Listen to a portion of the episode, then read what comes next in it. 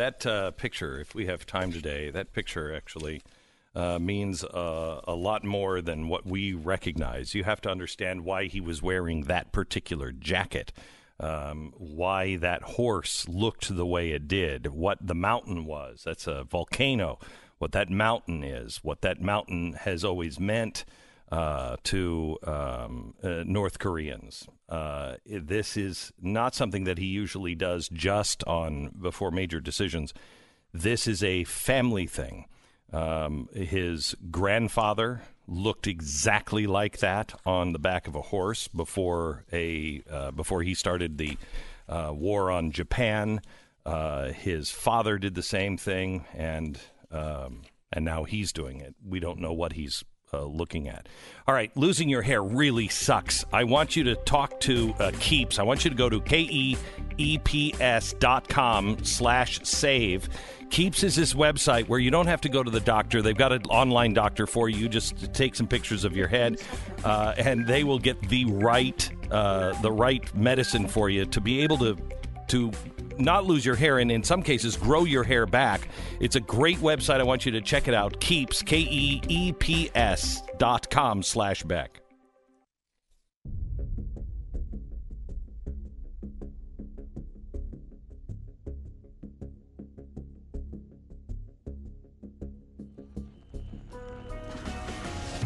The fusion of entertainment and enlightenment. This is the Glenn Beck Program. Things in Washington are absolutely insane. Just insane. Uh, the, these people are acting uh, as if as if they're serving us, and they are not serving us. There was a temper tantrum by Pelosi and Schumer and accusations back and forth. Meanwhile, Schiff yesterday was was leaning on the EU ambassador, trying to get him to say something that he wouldn't say. He didn't believe. This is just a crock. And the real villain, quite honestly, is the press. The press this morning used a well let, let me just let me just uh, share with you the headline on elijah cummings democratic leader and regular trump target dies at 68 did the president shoot him we know we're not supposed to use the word target what do they mean by that the villainy continues. We talk about it in one minute. This is the Glenn Beck Program. Okay, I'm a big advocate of privacy. Uh, yesterday, we talked to you about things that you just don't want to do anymore. When you just don't make the peace sign, don't put your hands up when you take a picture, because now people can steal your fingerprints. We told you about what was happening in Japan. I'm a really big advocate on security. I don't have Echo, I don't have Nest, I don't have Google Home for a reason. I know they're watching and listening. Okay, that's used to sound paranoid, but they have admitted it. What's wrong with us? Okay. When I heard about SimpliSafe that they were developing a camera for your home, I called up the owner of SimpliSafe, or well, he's not the owner anymore, uh, but he is the the uh, founder, CEO, and the head designer, and and I said to him, "What are you doing cameras? I mean, that's like, I mean, I appreciate that, but what are you doing to for paranoid people like me. And he said, Paranoid people like you, I'm just as paranoid as you are. You know, they have admitted it. I'm like, Okay, good. We're on the same page. He said, Glenn, this is about 18 months, uh, almost two years behind schedule because of that fear. He said, I put it in my home and I didn't like having a camera in my home. He said, so I wanted to make sure that I knew when the camera was on and when the camera was off. He said, so you can shut it off and you can turn it on. But when it comes on, he said, we've spent almost two years and I don't know how much money testing to get the right piece of metal that goes down in front of the camera and you hear it close and open. And he did that because he feels the same way I do. These people care about your security, not just the people breaking in, but the people that have nefarious uh, uses for all of their devices in your home They are the real deal. And SimpliSafe's attention to detail is unparalleled, uh, unparalleled, as is their service. For $15 a month with no contracts, no hidden fees. It is affordable and state of the art. You own the system. SimpliSafe has a huge deal going on right now. Go to simplisafebeck.com. You get a free HD security camera when you order. That's a $100 value. You'll have eyes on your home 24 7 and the video evidence of somebody trying to get into your house. And this is what makes the police arrive at your house in seven minutes when everyone else's security system has them arrive in 45 minutes. It's really amazing. Do your own homework. Find out all about it at simplisafebeck.com. That's simplisafebeck.com.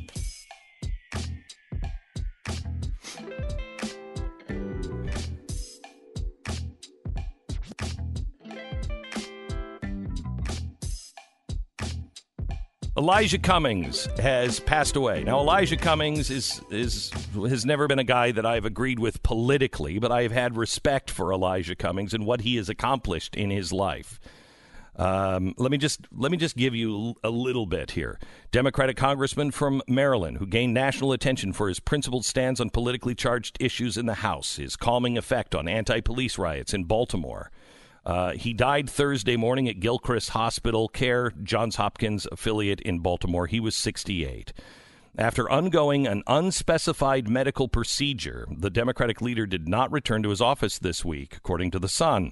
A statement from his office says he passed away due to complications concerning a long standing health challenge.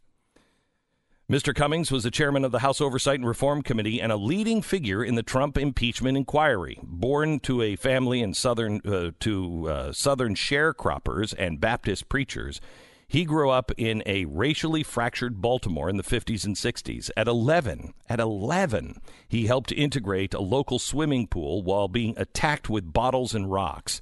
Perry Mason, the popular TV series about fictional defense lawyer, inspired him to enter the legal profession many men in my neighborhood were going to do reform, were going to reform school. Uh, though I didn't uh, completely know what reform school was, I knew that Perry Mason won a lot of cases. I also thought that these young men probably needed lawyers. He became the youngest chairman of the Legislative Black Caucus, yada, yada, yada. He has been a force for good much of his life. He has also taken stands uh, as a legislator that I disagree with. But I just I just I think this is an insult from the Washington Post. Washington Post Representative Elijah Cummings, Democratic leader, leader and regular Trump target, dies at 68.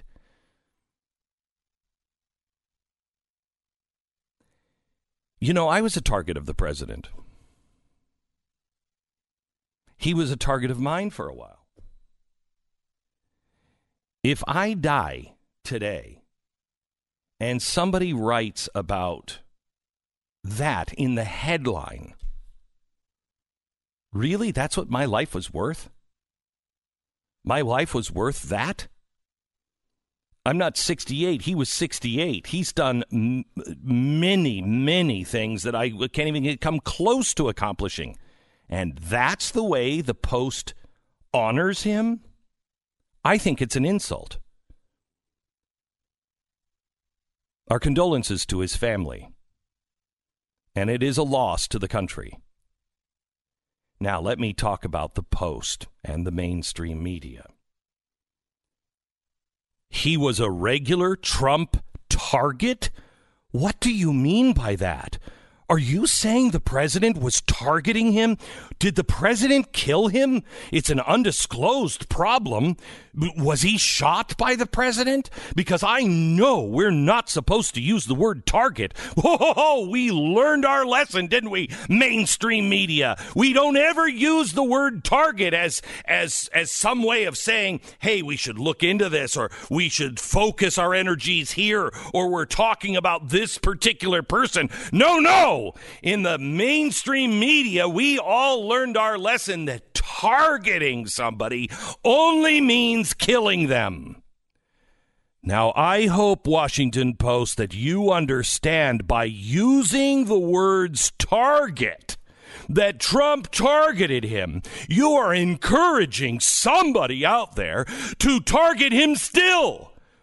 I hope they have security on the gravestone because somebody might just shoot it up, even though he's already dead, because you use the word target. Seems ridiculous, doesn't it? Washington Post.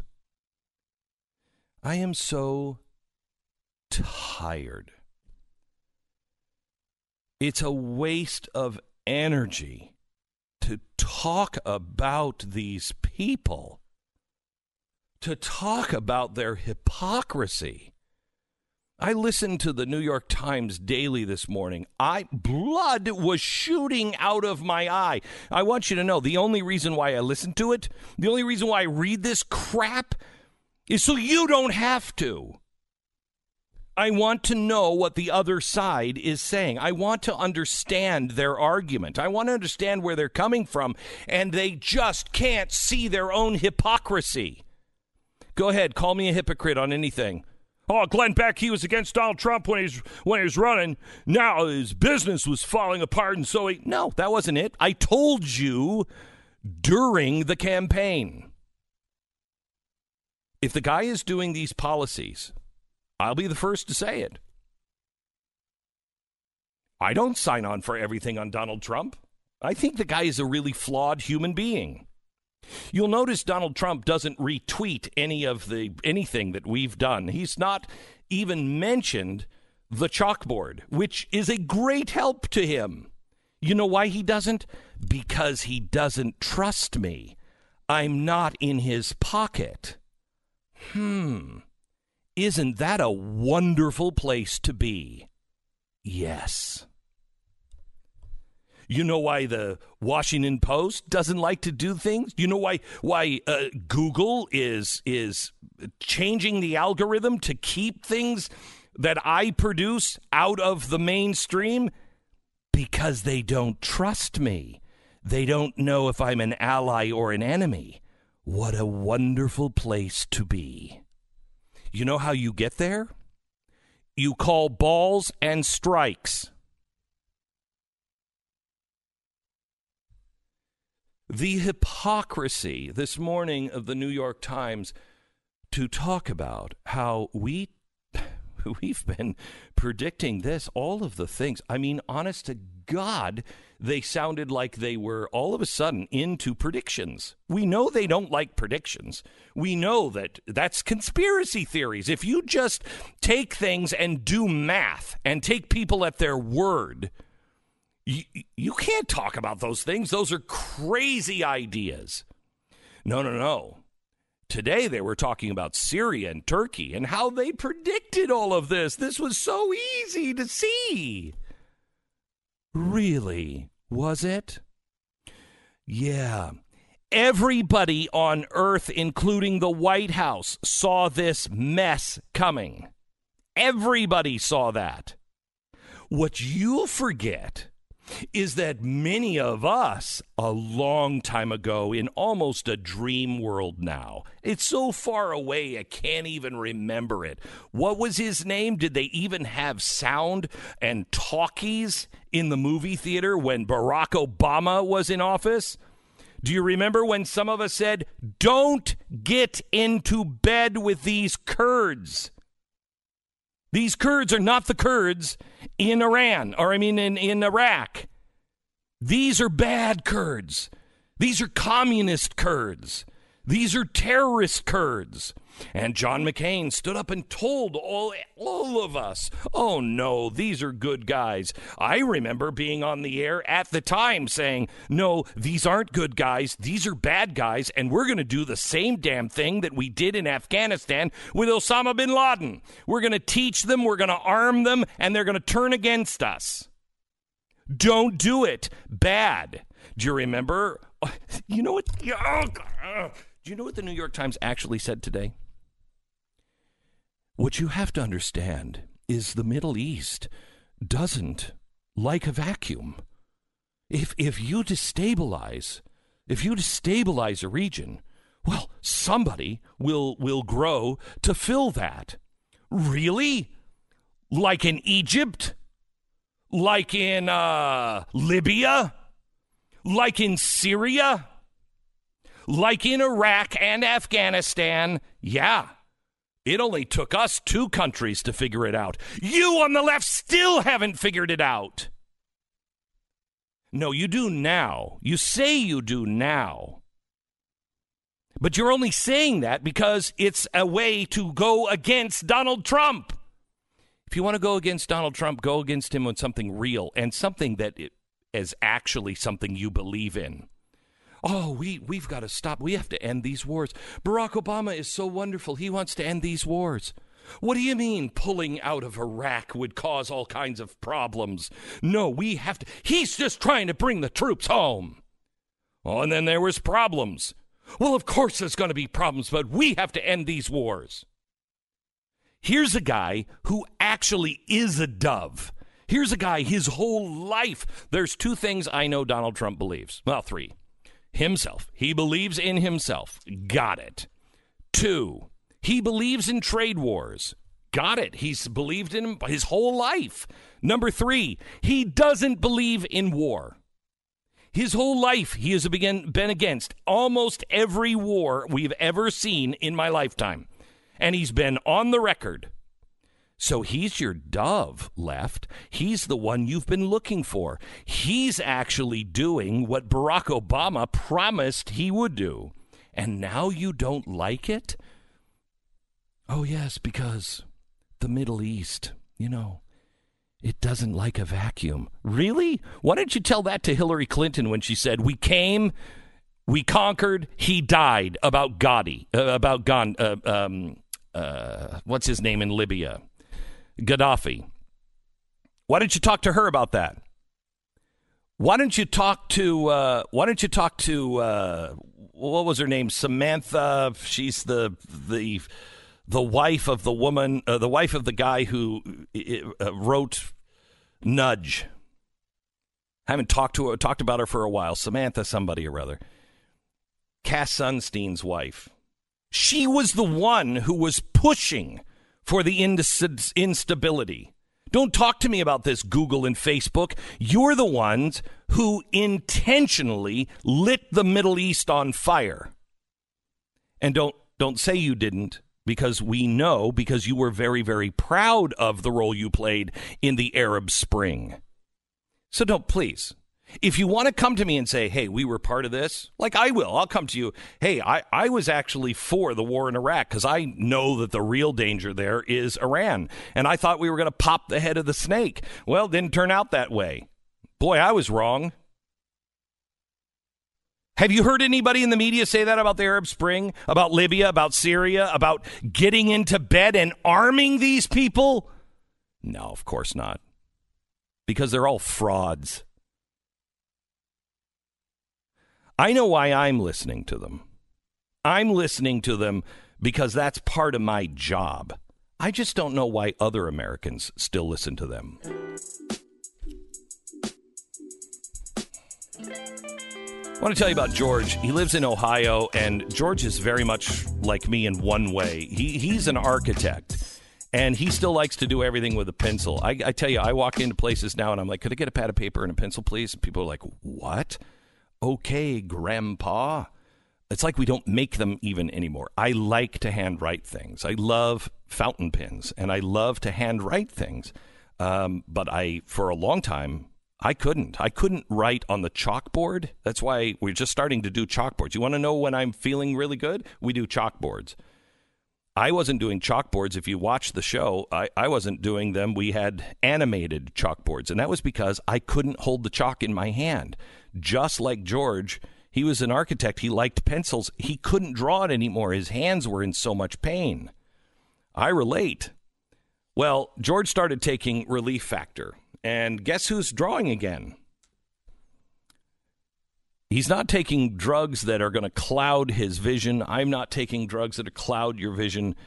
You're in a real bind when you can't live your life anymore. Thankfully, he discovered Relief Factor, drug free. It worked remarkably well. He's back to building the things he sees in his imagination, and he has Relief Factor to thank for it. Relief Factor reduces the inflammation, a major source of most pain, and it worked for 70% of those who take it. Try it now for $19.99. Try it for three weeks. If it doesn't work, stop taking it. If you want a drug free, natural way to ease your pain and get your life back, go to relieffactor.com. That's relieffactor.com. We pause for 10 seconds second station ID.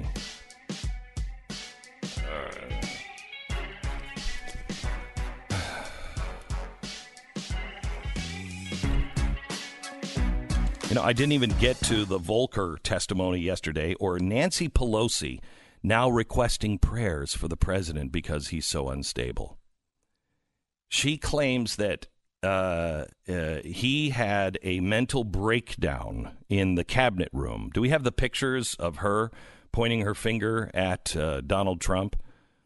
Uh, there she is, standing and yelling at the president. He's just sitting there. Uh, she's standing and pointing her finger and yelling at the president. Who had a mental breakdown? I don't know. I don't care. Do the work for the American people. Now, the reason why she said that he was just unstable and insulting is because he said, uh, "You know, you guys, you guys are standing up for communists, and that's true. That's who these guys are. And I know there's a problem, but that's why we are working without the government to help those people who are in harm's way. Stop, stop wanting the government to do everything." So he says to her, you, know, you're protecting communists, which is probably something you guys like.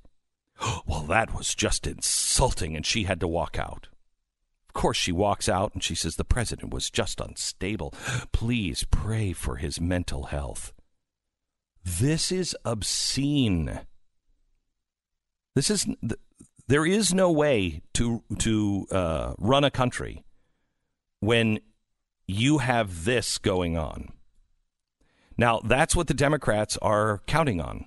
I, I firmly believe the Democrats are going to uh, run a campaign basically that says, Have you had enough yet? You want four more years of this? And the answer is no. I don't want it. Nobody wants it. I don't think Democrats want it. Republicans, they don't want this. Independents certainly don't want it. But who are you going to give the reins to? Where where are the adults in the room? And Donald Trump was right. These guys are communists. And you know what? I don't know about Nancy Pelosi and Chuck Schumer, but they don't seem to have a com- problem with a communist in their own party. That's not unreasonable to say. Do you really think that there's a difference between the Marxist socialists communists that are currently over in Syria and some of the Marxist socialists that are running for president or in Congress? You're listening to Glenn Beck. Do you ever have days when you just feel spineless? I don't mean uh, cowardly. I mean somebody had taken a hacksaw and removed your spine, and you're like, ow! Back pain uh, brought on by spending too many hours in the wrong office chair is a real thing, and you don't have to put up with it. May I recommend you get yourself an X chair? It is the most comfortable chair I've ever sat in. This is this is like a recliner. Honestly, I would watch movies in this chair. I'm not making it up. When you sit in it, you'll understand why. There's 10 different adjustments on it, and they have one for all sizes and all budgets. X Chair. Go and do your own homework and find out why X Chair is so great. In fact, if you get one, you can have a 30 day money back guarantee. They'll just ship it to your house. If everything I say is not right or it just doesn't it doesn't work for you, you don't like it, call them. They have to pay the shipping back.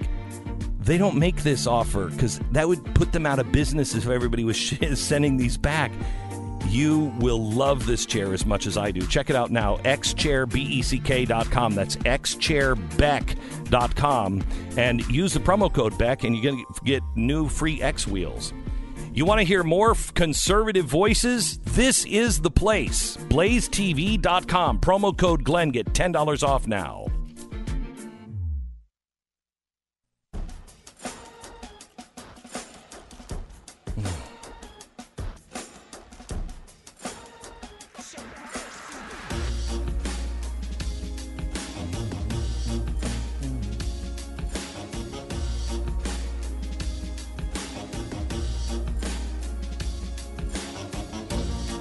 Welcome to the uh, program. I'm just on the turkey thing. Can I just say this? We all knew this was coming. We knew this was coming. We knew one way or another what was happening with us joining forces with really bad people would come and bite us in the ass. Now it is biting us in the ass. Okay. We knew that for a decade. So we can sit here and argue about whose fault it is. I think it's Obama's fault and, and, and John McCain's fault for getting us there in the first place. Others are saying, well, it's Donald Trump's fault for getting us out. Okay, fine, whatever, whatever. Let them argue about it. May I suggest you just join me in doing something about it that matters? Let's just go save these people that are in harm's way. We have people on the ground right now. Let's uh, let them argue it out. There's it's, it's like kindergarten. Let's just do what we have to do and stop waiting around for the stupid government to do it. You want to save these people? We can do it. Just join us, NazareneFund.org. Read all about it. Do your own homework. 100% of every single dollar raised goes to save these people. We have people on the ground right now. Was it yesterday? We got the first, I think, 28 out. We have people on the border. We have people, we, we've lost operatives trying to save these people. Just help us. Five bucks, five bucks a month. NazareneFund.org. Just stop listening to all these arguments of it and let's just do something good. All right, we have uh, Rob Henderson on. He is a Gates Cambridge scholar, uh, and I know he's a Gates Cambridge uh, scholar because I had to look up the, the, the second word in the headline of his story, the atavism of cancel culture, and I'm like, it's activism, dummy.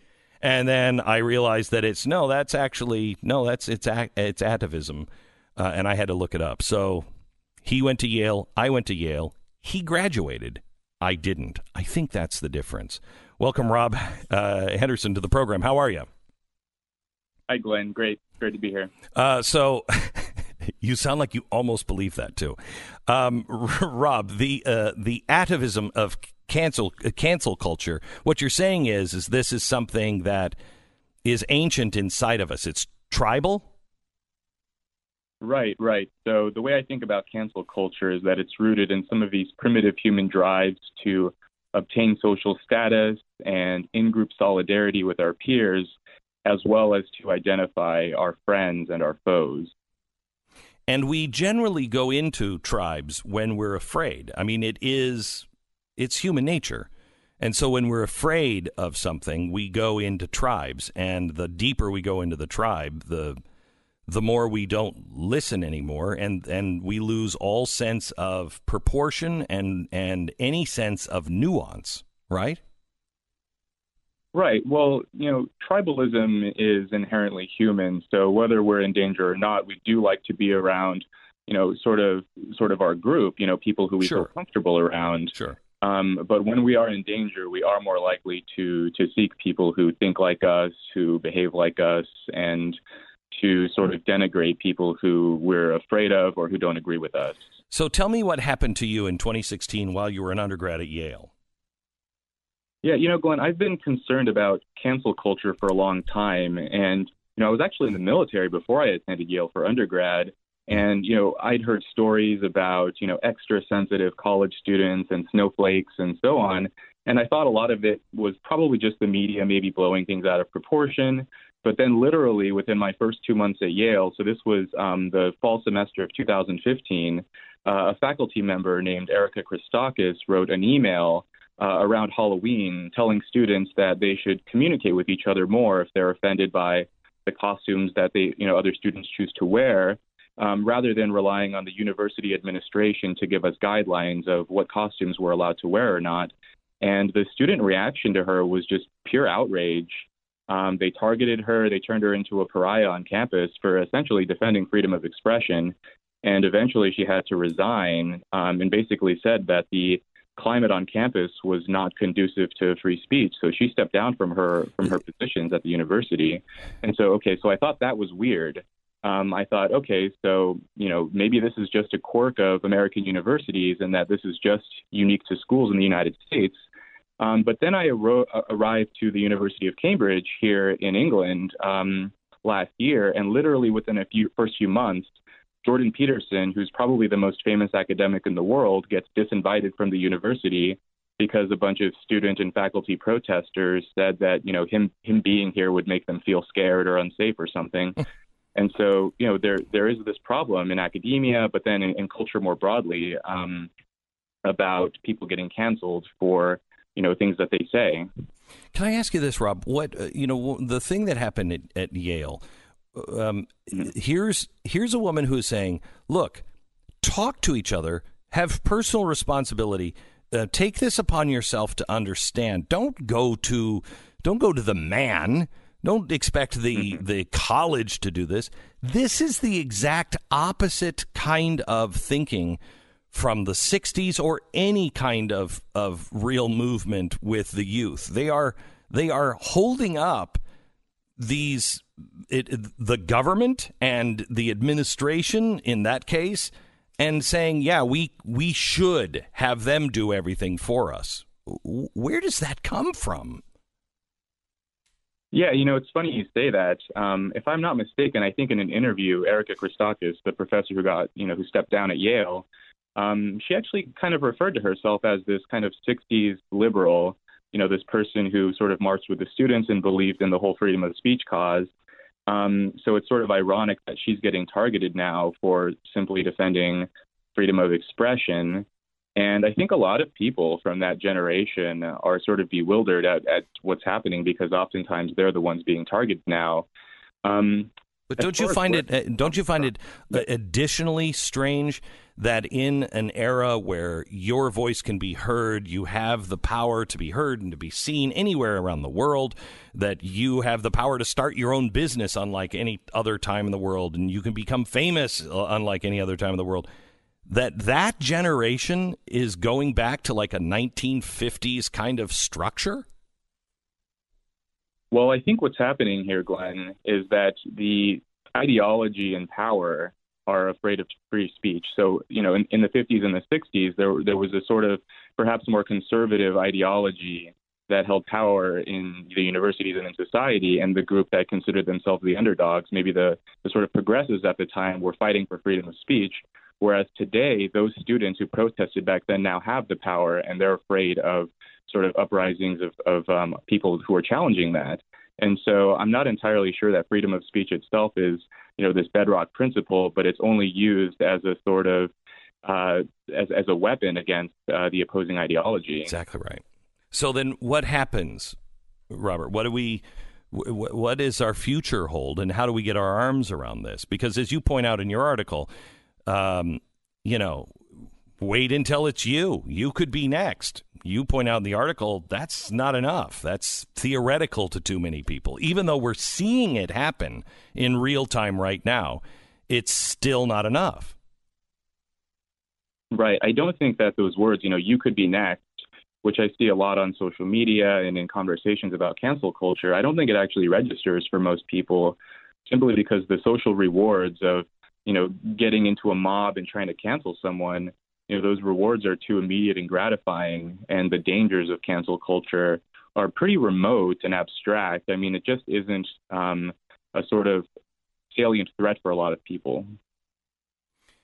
So Kipling uh, wrote in his poem "The Gods of the Copybook Headings" um, that all these things will happen until terror and slaughter return. Uh, and what he was talking about was you're just going to go off the deep end, but it will take terror and slaughter to return to common sense. Uh, and we've seen this time and time again. Are we at that point to where the only thing that's going to stop this is just, I mean, people didn't understand it in the 1920s. Hey, you could be next. But by 1939, pretty much everybody was clear. You know, even those in Germany, pretty clear. Oh, wow, I could be next. Mm-hmm. Is yeah, are we at that point to where that's the only thing that's going to stop this stuff? Is the world going into total madness? You know, I'm I'm a little bit more optimistic than that. Good. Um, I don't think that we're sort of you know, physically in danger, but I do think there's a lot of reputational danger at stake here. You know, people aren't necessarily fearing for their personal physical safety, despite what a lot, what a lot of like social justice activist warriors will try to tell you. You know, it's not physical safety; it's more a reputational safety. You know, any one of our reputations could be destroyed in the blink of an eye for something that that we might have said, you know, 10 years ago. You know, you, you see a lot of people digging up old tweets or old Facebook posts that you you might have written in like 2009 um, so I think it's more the reputational destruction that's the real risk here. Um, but I think that as we continue to talk more about this and bring these, you know, these issues to light, that people will slowly come to their senses. But in the meantime, I don't really see cancel culture going away. I think that it's going to get quite a bit worse before we start to see it get better. Mm. Uh, Rob, thank you so much, and really appreciate um, you uh, speaking out and and and risking your own reputation. I'm sure you've had pushback, have you not? Yeah, yeah. I mean, I've had a had a few critics here and there, but I just brushed them off. Yeah, good for you, Rob. Thank you so much, Rob Henderson. You can find him at Rob K Henderson. Uh, follow him on uh, Twitter. Thank you so much, Rob. Appreciate it. All right. Whew. It's like I, it's, I feel like I'm in a Jason Bourne movie today. I've just, it's like, they're everywhere, man. They're everywhere. All right, Thanksgiving is coming up, man. If your family is anything like my family, we're going to have to work the miracle of the five loaves and two turkeys just to feed everybody that's going to be around the table this year, as we're all crammed in there at once. Uh, while we're on the subject of everybody coming into your house, a ton of people are going to see the inside of your house. Maybe maybe it's time to upload, uh, or I mean, to upgrade the uh, blinds. I mean, they're dusty, kind of look like they went through the Civil War. At least some of mine do. Anyway, Blinds.com has you covered when it comes to blind shades or plantation shutters. I've been thinking about doing some extra blinds in the house, and uh, it's in the room where we're going to have Thanksgiving, and I haven't gotten around to it, haven't gotten around to it. And I started thinking, well, I'm not going to make it for Thanksgiving anyway. Ah, uh-uh, no, no. They want you to have a perfect Thanksgiving. Blinds.com. They will guarantee that your order will be delivered by Thanksgiving or it's free. This year, give all the relatives something to talk about besides politics and religion. And feel proud about the way your house looks and feel proud about how fiscally responsible you were.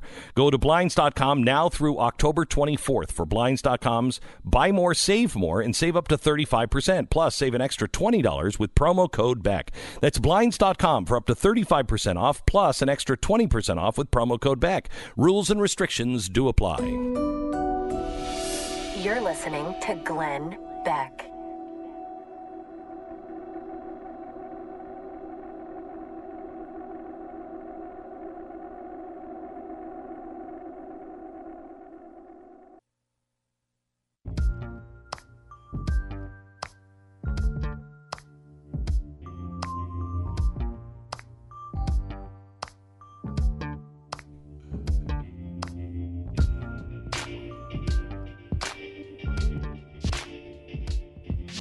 In a secret interview, uh, Adam Schiff, leader of the House Democratic effort to impeach President Trump, pressed former United States Special Representative to Ukraine, Kurt Volker, yesterday to testify that Ukrainian officials felt pressured to investigate former President Joe Biden's son. If you read the actual transcript, it is crazy town. It's crazy town. By the way, why am I reading the transcript of a secret interview? Can somebody help me out with that one? Uh, the interview, which took place in a secure room, uh, covered several topics, including quid pro quo, the U.S. military aid in exchange for Ukrainian investigation of the Bidens. Uh, the Ukrainians didn't want to be drawn into investigating a Democratic president uh, uh, candidate for president which would only mean peril for Ukraine. Is that fair to say? said Schiff. Well, that may be true. That may be true, but they didn't express that to me. And of course, I didn't know that that was the context at the time. Uh, he went on um, and said uh, part of the other context is vital military support being withheld from Ukraine during the period, right? That's what Schiff asked. Well, that was not part of the context of the time. Uh, at least to my knowledge, the Ukrainian leaders were not aware of that. So what, what's crazy is Schiff is trying to say, well, he made this threat on the phone call. Well, if he did, he was really bad at it because they didn't know it. Well, they found out later. Well, then wait a minute. What do you mean they found out later? You you're talking to me about what I heard on the phone call and what I heard from other people in between, you know, right after the phone call. They didn't know that. They didn't get that impression from the president. You're saying that that's what the president was saying. Well, if none of us thought that's what he was saying and they didn't think that was what he was saying, how can you prove that that's what he was saying? What? this just seems to be such a, a, fishing expedition here, especially with Schiff. And if you remember, we were talking about this the other day. It might have been off the air, but with Nixon, they had everything on TV. Everyone remembers those hearings being Yeah. on TV. Largely, though, most of those hearings happened beforehand, and they were essentially almost recreations on TV. They knew what they were going to get out of these people Mm-hmm. Correct. because they had talked to them behind the scenes. Correct. And it seems like that's what Schiff's doing here. He's probing to see if he can find a guy who's going to turn or say something uh, that is going to lean against the president, because then they will become far more credible in this Yes. investigation. Yeah. Um, and here you're seeing this guy's just trying to tell the truth.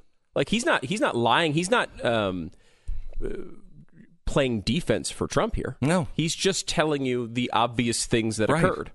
And I don't know if there's any value for a Democrat in that Um, type of witness. Right. By the way, if you listen to the whistleblowers that we have had on, I wouldn't send the money to uh, to the new president either, and it wouldn't have anything to do with uh, with Joe Biden. I mean, he says on the phone call, "We're afraid that you're still surrounded by many of the people who are very, very dirty, and we're part of this."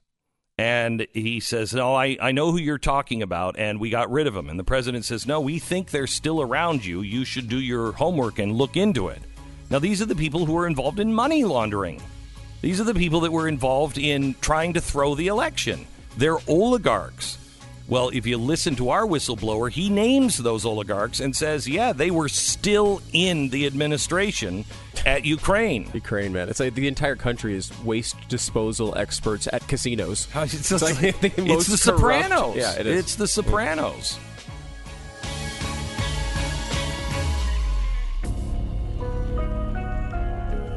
You're listening to Glenn Beck.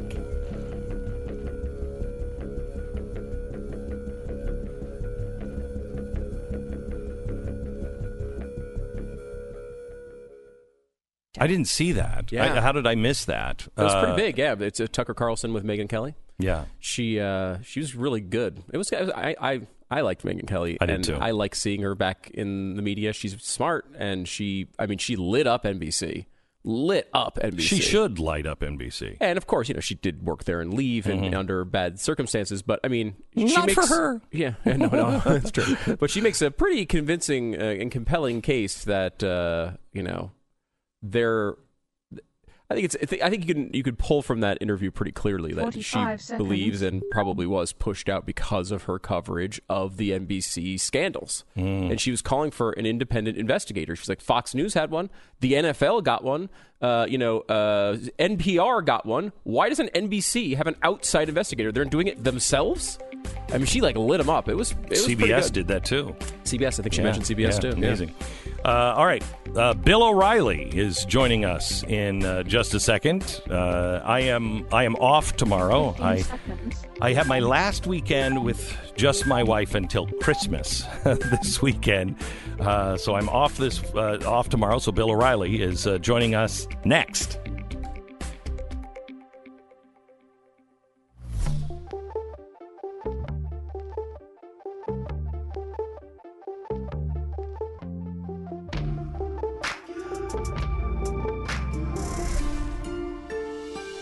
Fusion of entertainment and enlightenment.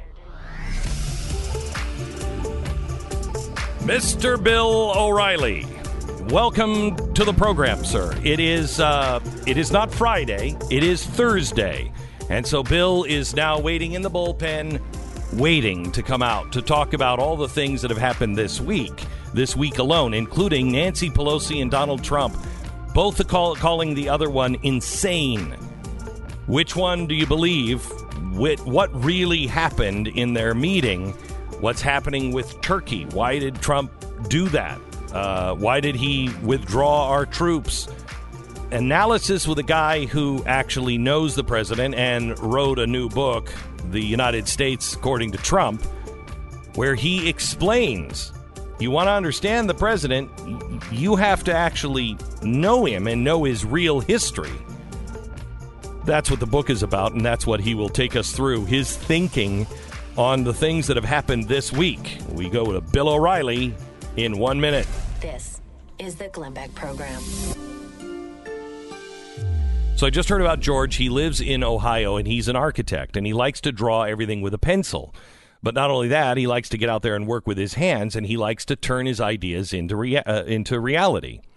Well, he was restoring an old farmhouse, and the pain that he had been dealing with over the years had finally gotten to the point where he wasn't able to he wasn't able to hold a pencil in his hand anymore without the real pain.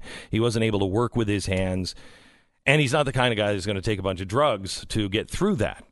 Well, that's when he discovered Relief Factor, which is drug free, and it worked remarkably well. He's back to building things he sees in his imagination, and he has Relief Factor to thank for the use of his hands. It's Relief Factor. It reduces inflammation, a major source for most pain, and it works for 70% of those who take it. For only $19.95, you can get a three week quick start, which is a small risk for the relief of a lifetime of pain. If you want a drug free, natural way to ease your pain and get your life back, Go to relieffactor.com. That's relieffactor.com. Mm. Mr. Bill O'Reilly. We have the impeachment moving forward. Mitch McConnell is starting to do private classes on what's going to happen uh, if the impeachment moves over to the Senate. They're saying now that it looks like it's going to be done by Christmas time. I don't know if I buy that.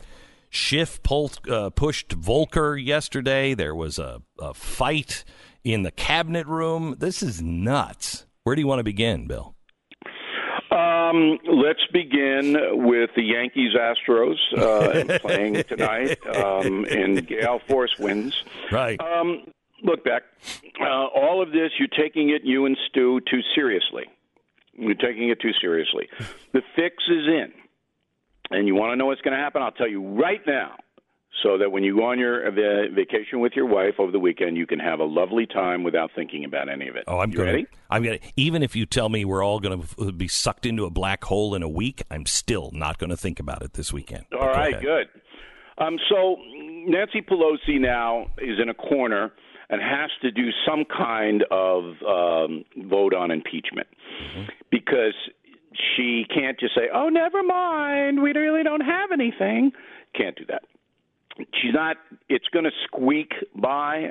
There'll be, I don't know, 20, 25 defections on the Democratic side, even though they'll be threatened by Ms. Pelosi with a cutoff of all their campaign funding. There, there will be. And then McConnell knows that when it comes in, there's nothing there. So he's already canvassed. I don't think there's going to be any Republican senators voting for conviction maybe the crazy woman up in Alaska, but Murkowski. Will they vote to hear it and do a trial? What they'll try to probably do is McConnell. He has all these arcane things that he learned from Martin Van Buren that we don't know anything about. you mean right? when when uh, when uh, McConnell was about forty? learning yeah, at the knee you of, know yeah. i mean um millard fillmore told him right. something and we have no idea what right. that is right so he'll he'll have some parliamentary stuff go. Well, you know, really don't need the trial. Uh, let's just take a vote. he'll do something like that. But why not? I mean, if there if there isn't anything there, why not just go through the trial?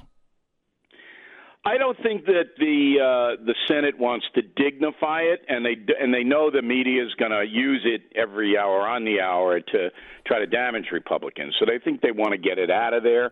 And you know, I, what do they have? Three or four months off of Christmas. They don't want to delay that. They want to just get it done and then come back and start the campaign in January doesn't that give the the left more fuel to say, look, they're just burying it. We found evidence and they buried it. Why not just Depends do the, the trial? That's what? what the evidence is. You got you got to have something to show the American people. What do you got now? You got well, Rudy Giuliani may have gone over there and said something mean.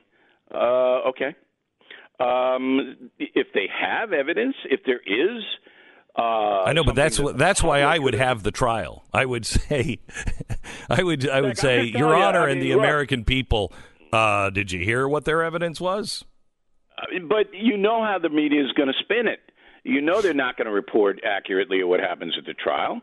So why even bother with it? You, you know, we're living in a country now where you just can't get any reality-based reporting at all. But that would be covered live. That would be the most watched thing of the Trump administration. But you, how many Americans are going to sit there and watch it live? I mean, they're not.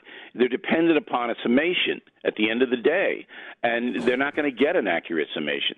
Anyway, I know McConnell. I know how he works. I know how he thinks. He thinks that this is a waste of time, and he wants to get rid of it, Right. and that's what he'll do. Okay.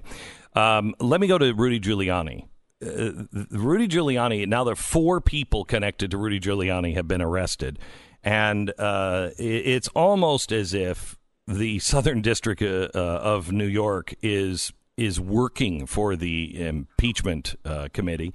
Uh, are, do you have any doubt that Rudy Giuliani uh, is clean here, or is there? Are they just sending a message? Hey, Rudy, we'll get to anybody in your life. We're going to take you down. What what is happening with this? Well, they don't like Rudy Giuliani in the uh, federal office in Manhattan. I think we start there. They don't like him. Um, Rudy Giuliani ran a firm that hired itself out to foreign governments. Always a problem, Mm-hmm. but he made a lot of money. And he would travel to places like Mexico and Ukraine and other countries, and he would get involved, Rudy would, in their local political situation. Another huge problem. Mm-hmm.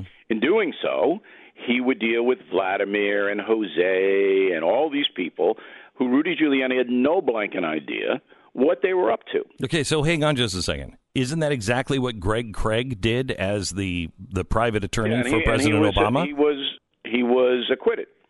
Uh, Greg Craig of his uh, whatever. But what I'm trying to tell you is there is nobody on the face of the earth that can get through this labyrinth and know exactly what Rudy Giuliani did or did not do. This is all private conversations under the uh, banner of I have a private company. I'm making a ton of money. These com- uh, countries are paying uh, me a lot of money, and they want me to do X, Y, and Z. And we don't know what X, Y, and Z is. We don't know who we dealt with. We don't know why these guys are arrested. We don't know anything. And the feds aren't real anxious to tell us. So that's where we stand on that. So at one point, I was invited over to Italy to have a private meeting with the Prime Minister of Italy. This is at the height of the Tea Party, and it was Berlusconi, and he he wanted to start his own Tea Party.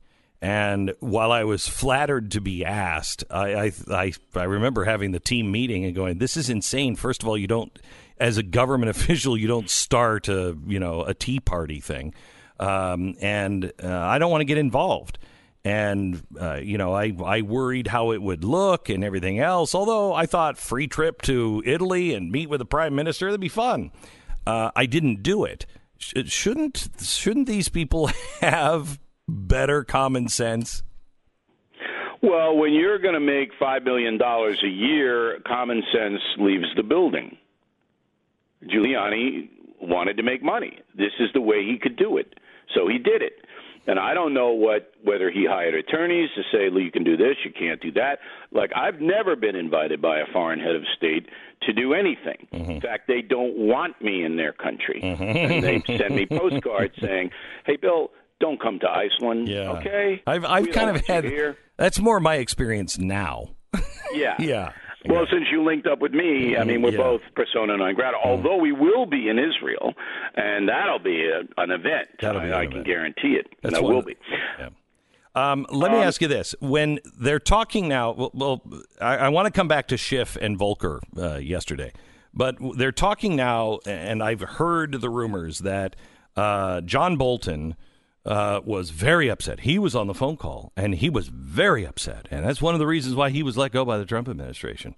And uh, he threw a tantrum uh, after that phone call, and now they're going to that they're they're going to call him. And I saw the story today. It's increasingly increasingly likely to get a subpoena uh, to John Bolton for these these secret hearings, which are not secret. Uh, do you know anything about the John Bolton side of this story? All I know is that the story had an anonymous source attached to it. Right? Mm-hmm. There's no so and so said Bolton did there, so and so was in the room. None of that, right? It's just sources close to the situation say. So I discount this stuff. I throw it in the anonymous sources bucket, which is overflowing. Mm-hmm. Um, yeah, I don't think Bolton was real happy being uh, canned uh, as a national security advisor. I don't, I don't think he was. No, no, no. But they said he was on the phone call. That he well, was one you of know, the people. If he was on a phone call, then he has to tell the truth about it, right? Yep. yep. Okay, so let's go. Tee him up. So, do you have any problem? I know the truth. Do you have any problem? I mean, I, I, I was talking to my team yesterday, and, and we were saying, look, I, I want you to follow through all of the stuff on Rudy Giuliani and John Bolton and all of yeah. this stuff. Follow it because if that's where the story is, I know that there is a story about corruption in Ukraine about the DNC. So follow that.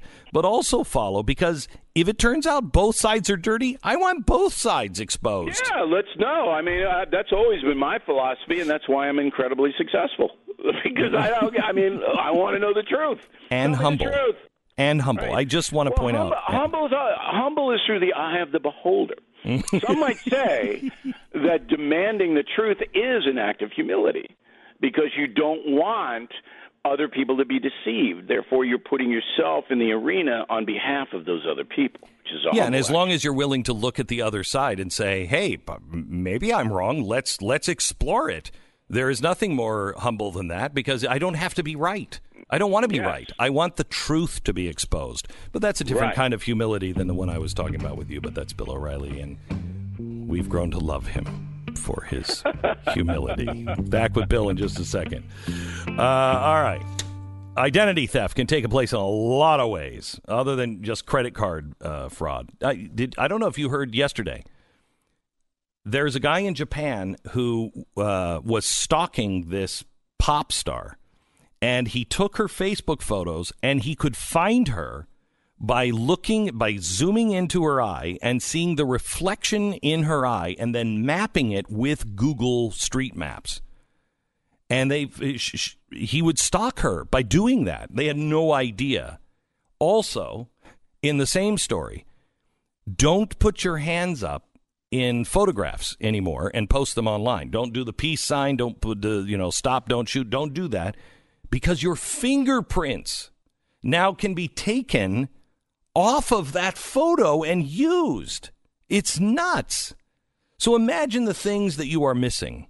This is why you need LifeLock. Identity theft is is much more than just your credit card number or your social security number.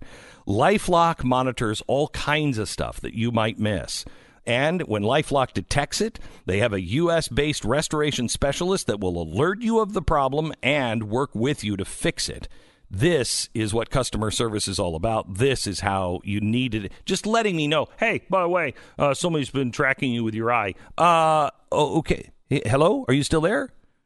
I want to know what to do about it and how to fix it. And that's what Lifelock does. No one can prevent all identity theft or monitor all transactions at all businesses, but Lifelock can see the threats that you might miss on your own. If you act now, you'll get 10% off your first year with the promo code BECK, 1 800 Lifelock or lifelock.com. Promo code BECK, save 10% off your first year. Promo code BECK, lifelock.com. We break for 10 seconds, then back to Bill.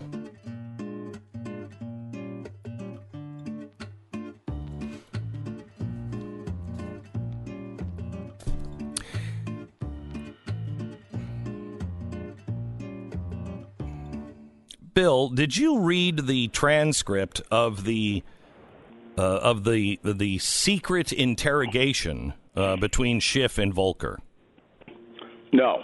Okay, you need to read it. I mean, first thing I I want to know is if it's a secret if it's a secret uh, meeting and in, investigation, how come I get the transcript? Uh, it's not so secret, is it?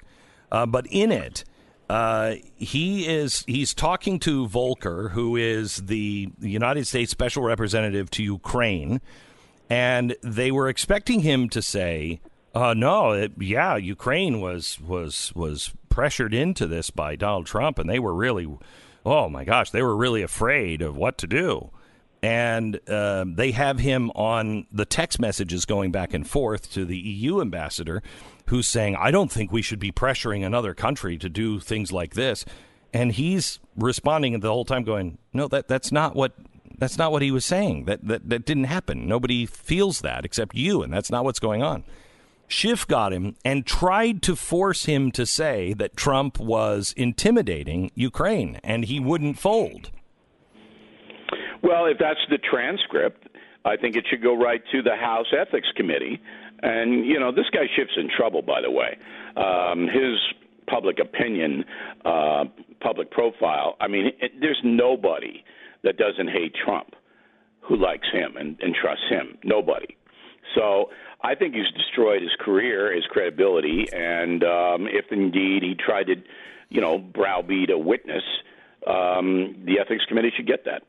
Uh, let me go to uh, the weird meeting in the cabinet room yesterday uh, between Donald Trump and Nancy Pelosi uh, and Chuck Schumer.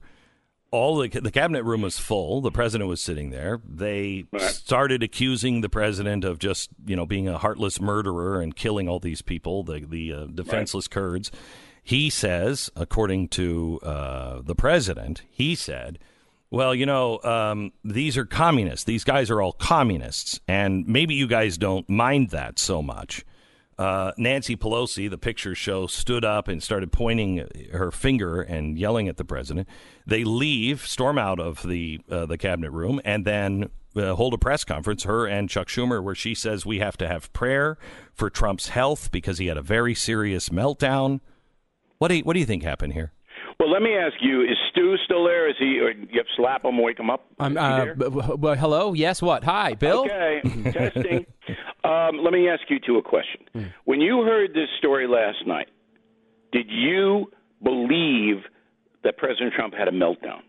No, They say he's a meltdown in every five minutes. Okay. Yeah, but I mean, So, Donald I Trump is. it- is. I mean, he is a volatile guy. So, did he have he a mental breakdown? Is it what they were trying to say? Is he was mentally unstable? I don't believe that at right, all. Right, right, right, right. But the point of the matter is that the bigger point is this: when I heard this story, I didn't instantly said bull. That was my first reaction, bull. All right, because the media lies every two seconds about Donald Trump, and so do Pelosi and Schumer. Now, then Trump says today, well, Nancy had a meltdown. And I say, well, the Secret Service guys had a meltdown, and the guy cutting the lawn had a mel- everybody melted down. It's so absurd. But my point is, you can't get any accuracy of it. So let's just get real. Number one, Nancy Pelosi hates Donald Trump. Number two, Donald Trump hates Nancy Pelosi. They're never going to get along. They're barely civil, and Trump probably insulted her. All right? Yeah, That's guarantee it. one. Trump said that. Trump said that he did. he probably said you're a third-rate politician, Yes, whatever. yes. Okay. All right. That's number one. Number two, Donald Trump, in my opinion, made a mistake in blowing this Kurd Syria thing up. All he had to do was tell the Pentagon, "Hey, if American troops are going to get caught up in this thing between Turkey and the Kurds, get them out, move them somewhere else, back to uh, a- a base 25 miles away. He didn't have to do this. This is another unforced error because he had to know that any kind of troop withdrawal in those areas is going to make somebody mad. Okay, so the mainstream media today is saying, "What did what did he get from Erdogan? What what did Trump personally benefit yeah, well, from?" He got a vacation. Yeah, uh, I know. to one of the uh, So what? So islands. why did he, got make? hummus. Why did he make?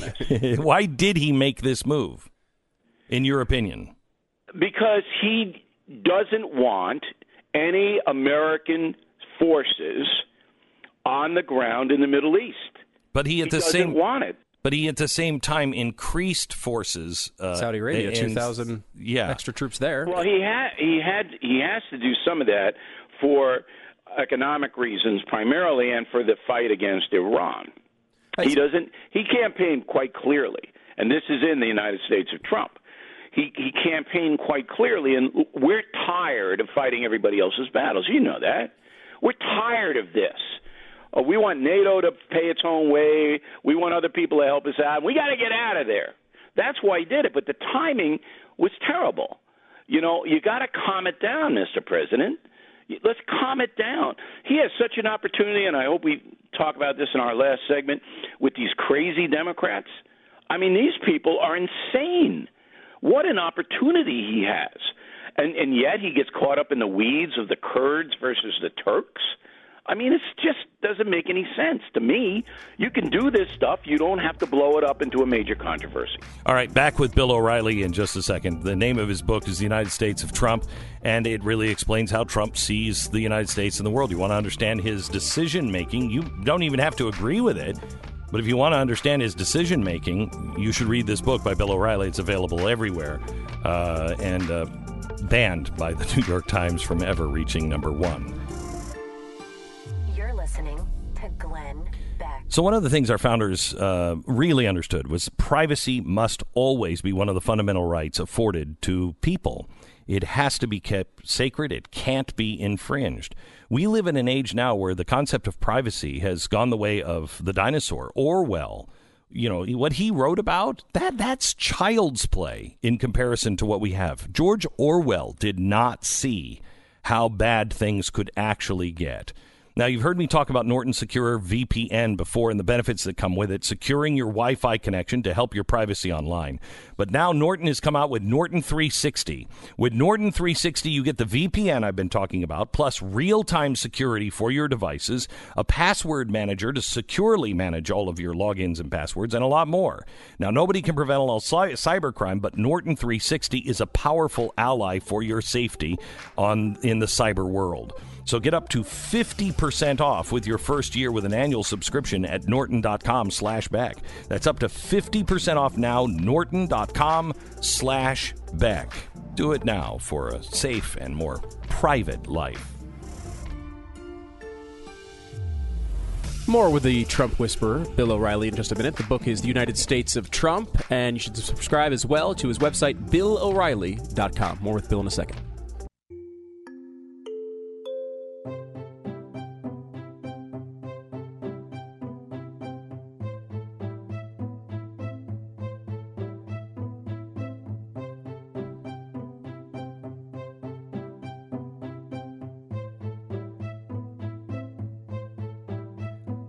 Welcome to the Glenn Beck program. Uh, Bill O'Reilly is with us today, and uh, Bill uh, uh tweeted uh, Beto said he met a woman working four jobs raising special needs children, uh, and I don't believe him. Sorry. Beto writes back, This is her, Bill. Her name is Gina. Her daughter's name is Sumner uh, or Summer. The problem with our economy is she has to live in her car while a disgraced TV host like you makes millions. Well, he told you, Bill. Yeah, he's uh, quite a guy. So this is a really good story on many different levels. Uh, number one, uh, let me ask you and Stu. I'm bringing you back in. Thank you, Bill. Do you know any human being in this country who has four jobs and lives in their car? I mean, well, no, but I believe I mean, that there are anybody? people. No, but I believe there are people, but I don't know any. four jobs? You have four? four part-time jobs? Yeah, I could see that happening. No, I no, had no, four. wait, wait. I've had say part time. He said she has four jobs while raising a child with disabilities, highlighting her struggle. And I'm Beto O'Rourke, and I approve this message, and I'll smear O'Reilly for Mm-hmm. calling me out on a totally bogus story. So I think what. CBS. Go ahead. Go ahead. no, Go I just think that it's it's reasonable to assume that it was part-time jobs. I don't believe anybody Uh, all right, look. is. You this know. is this is BS. That's what this is. Okay, let me run it down methodically with facts. Okay. So CBS jumps on this right away because CBS wants to make me look bad and uh, to tell the country, hey, we have millions of people living in cars uh, and they're trying so hard, Right. but uh, we have to vote for Bernie Sanders because he's right. Right. And our, our capitalist democracy doesn't work for these people. So the woman's name is Gina Giambone, all right? And CBS reports she doesn't work four, she works five jobs. This is CBS Money Watch, all right, on its wire. So you were right, Bill. I mean, Beto said four, and she was working five. So you're right right off the bat. She's got five jobs and sleeps in the car because she can't afford to pay rent in Las Vegas. All right, um, but none of the jobs are full time, according to CBS. She cobbles together work between gig economy. I don't know what gig oh. economy is. So we're talking like Uber driver as one of the Gig jobs. No, no, economy. she's not an That's Uber. not an Uber. yeah, No, but a gig, no, a gig. be. that- but that's what a gig economy is like, where Okay. So you're thank just you. I didn't. I thought a gig was you go and play guitar someplace. no, no, no. The gig economy anything. is like is like Uber. Uh, And that's the new. That is the future. I mean, so if you're working in the, uh, this poor gig economy, that's the future. But but those are the jobs. All right, what, what so- jo- did they say? Which jobs she actually had? What, Yeah, what, yes. Oh, I'm getting to that. Okay. So Beto O'Rourke stands there on the stage and tells America this woman has four jobs, doesn't say anything about a gig, all right, and sleeping in a car because America's a bad country. That's the point. Okay. So here's what her jobs are. She works an hour a day, all right, an hour a day as a home health aide to her daughter. Okay. She gets paid for that. Okay. She works Wow. Wait, wait, wait, wait, wait, wait, wait, wait. What? One Isn't hour gets- parenting? yeah, that's called parenting. She gets paid Yeah, I, for. look, I'm I'm not making any judgments. All right, about okay, Gina. all right. In fact, I feel I said on BillO'Reilly.com last night that if Gina contacts me, I will help her, physically help her. Okay, so I'm not disparaging Gina. I'm Not just at giving all. you the facts. no, I know. She works her an hour a day uh, as a home health aide to her daughter. She then cleans a friend's house once a week. Okay. house. Th- Is that a a job? That's once a week. that's considered Okay. one of the jobs. Once a week, Yeah, cleaning that's, someone's these house. are both jobs. That's two. Okay. That's two. And then here are the other three. You want the other three? Yes. Yeah. She does DoorDash and two of the other services that bring you food. That's Those are the gig economy. You're, you totally won that battle, Bill. That, that's Totally. a totally Wait, wait, BS wait, argument it gets for Beto. better. It gets it gets better. Okay. It gets better. Okay. So this woman essentially has no job. Essentially doesn't do anything. Well, I mean, No, no, no. Wait, wait, wait, wait. Are No, don't go off the rails here. The No, I'm the not going the. DoorDash, the DoorDash is a real job. It's just a Okay. gig job. Listen, listen to me, you Okay, all right, all right. Go ahead. to me. All right. Mm-hmm. If this woman has a car, which she does because we know she sleeps in it, all right, and delivers food for three different DoorDash things, whatever that is, all right, she could be driving a cab in Las Vegas and make sixty to seventy thousand. I checked. The average cabbie makes sixty to seventy k because millions of people come to Las Vegas and they need rides. She has her own car. She could be an Uber or a Lyft person and make even more than that. Okay? But she doesn't because she's in the gig or whatever it may be. But that is Okay, so this whole this whole thing is BS.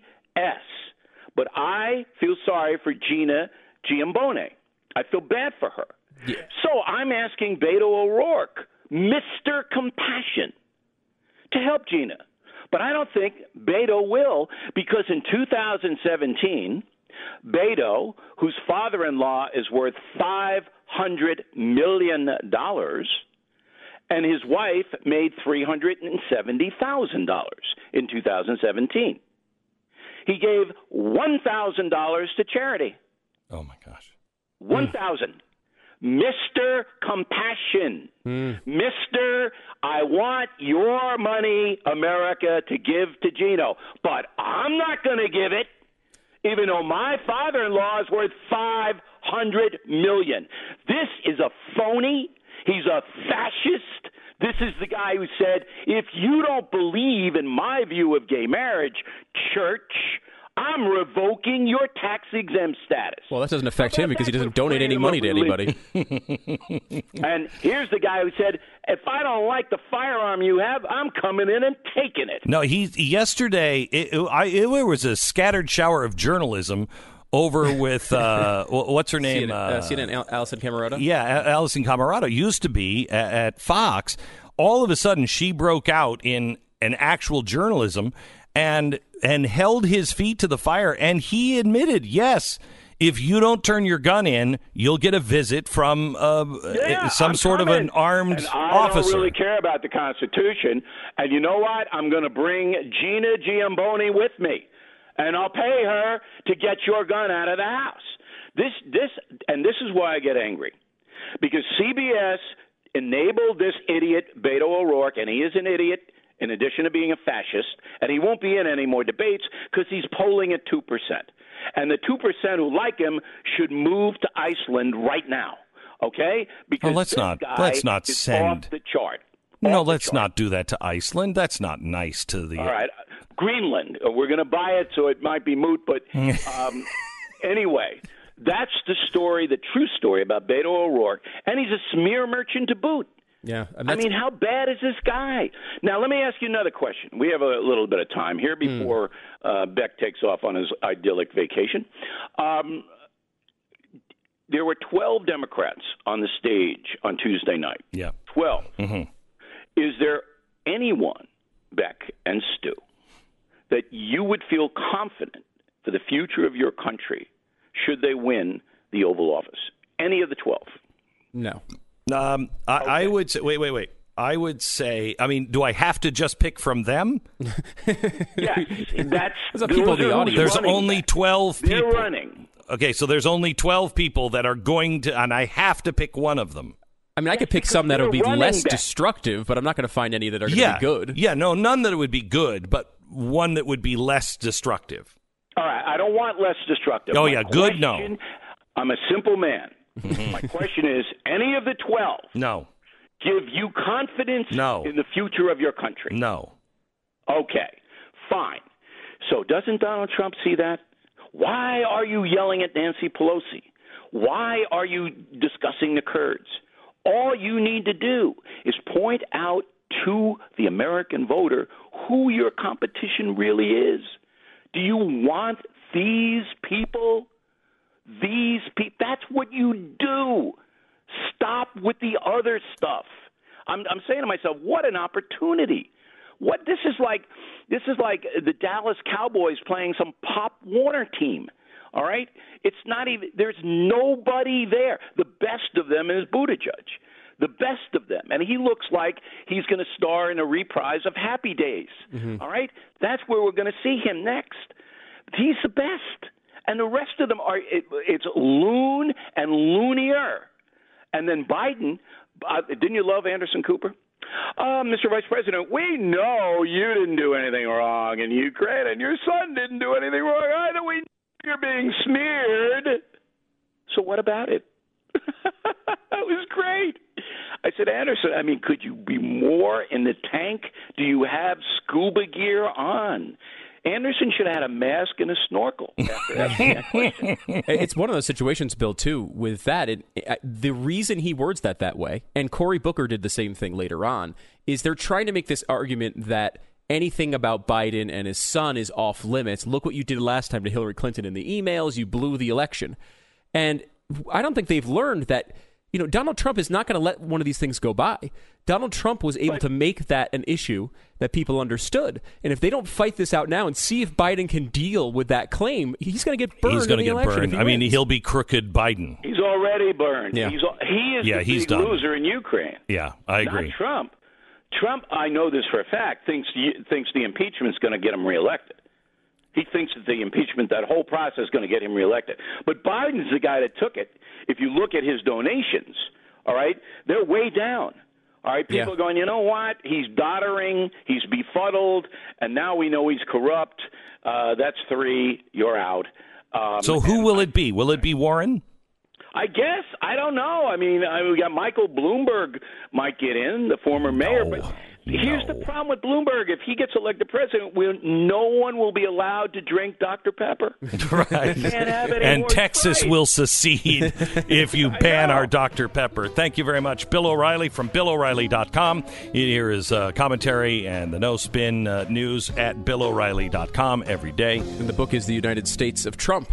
is available everywhere. All right. Um, I want to talk to you a little bit about uh, privacy. Privacy is something that we all cherish. And I'm a guy, I mean, Stu's not. I'm a guy. I do not have Nest. I don't have Google Home. I don't have uh, Alexa Echo. I don't have. I've entered the Borg. I'm part of it. I've melded. Right. I'm there. I won't do it. I won't put these things in my house. Uh, so why would you put a camera in your house from SimpliSafe? Because I know the people, and and here's what I say about that. Um, they when they first started designing a camera, I called the guy and I'm like, "What do you? I mean, I don't want a camera in my house." And he's like, "I know." I was freaking out. He said, "Because I put it in my house." uh, You know, just to try it out and to see, you know, I took the beta camera out and I, I put it in there. And he said, I didn't like it because I know that Amazon and Google's listening. I know what that means. I don't want a camera in my house. So they they they, they went almost two years behind and over budget. What they did to make sure that you know that that camera is on and that camera is off is really a testament to how seriously they take your security. SimpliSafe has these cameras, and you can put one, you know, by the front door. You can put it on the back of the house, whatever, and you'll see um, if anybody's trying to break into your house. And that's what allows the cops to get to your house with SimpliSafe system in seven minutes. And your neighbor who doesn't have Simply, uh, SimpliSafe, if their alarm goes off, the police will get there in 45 minutes.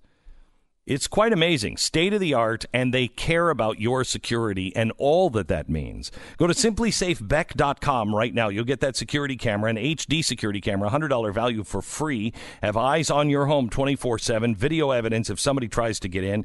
Get your free HD security camera now at simplisafebeck.com. Simplisafebeck.com. You're listening to Glenn Beck.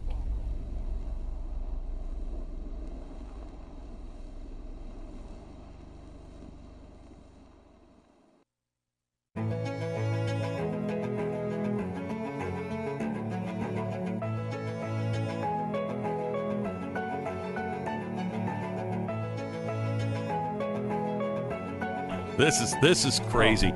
You know, Bill did not have me on this story about Beto at first when he was like, "Who works four, to, uh, you know, four jobs?" Well, there's a lot of people that probably work four jobs. You know, you said you've, you've done it before. I've done it before. I mean, let's count the jobs that I have right now. if you count them like like they're counting them in this article. Oh, I've got ten. Yeah. at least ten. Okay, so anyway, um, so Bill didn't have me because you know when you think of a part-time job, you think I'm going to be working at the Wendy's on weekends, and then I've got to go scrub the toilets, you know, over here, uh, Cash register, cash Home register, Depot, this, and- and, yeah. okay, and that's a hassle, and you have to conform to that company's time and rules, and it's hard to put them all together. Right. So you have a little bit of compassion there. You're like, okay, well, that kind of sucks.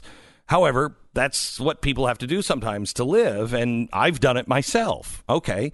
So now what we find out is Bill, being Bill, doesn't know what the gig economy is.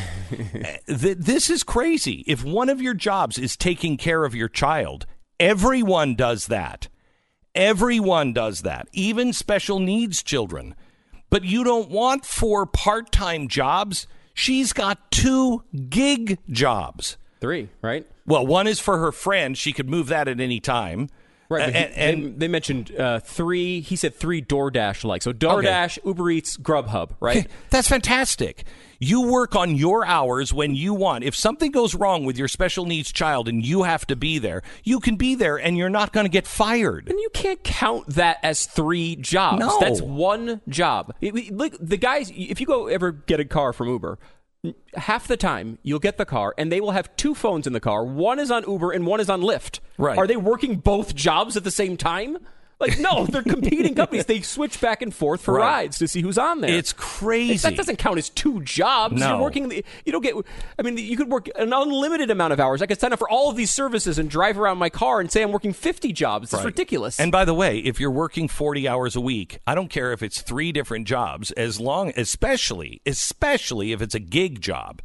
You, and they're separate. You're driving for Uber Eats, and then you're driving for, you know, Glenn Beck just is always calling for food.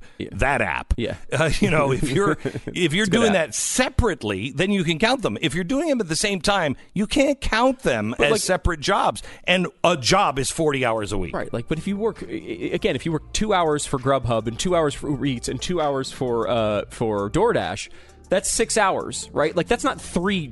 I'm working three jobs. That's working not even one full time job. You're getting paid an hour to uh-uh. take care of your daughter. That's a pretty sweet gig because we're not getting paid. My wife doesn't get paid for for that. We have special need children. I mean, what do you? No, look, I mean, I'm sure it's a very difficult thing and, and it's very challenging. It's not to demean her plight. It's a BS No. argument from Beto. That's the focus. Exactly right. It's the future.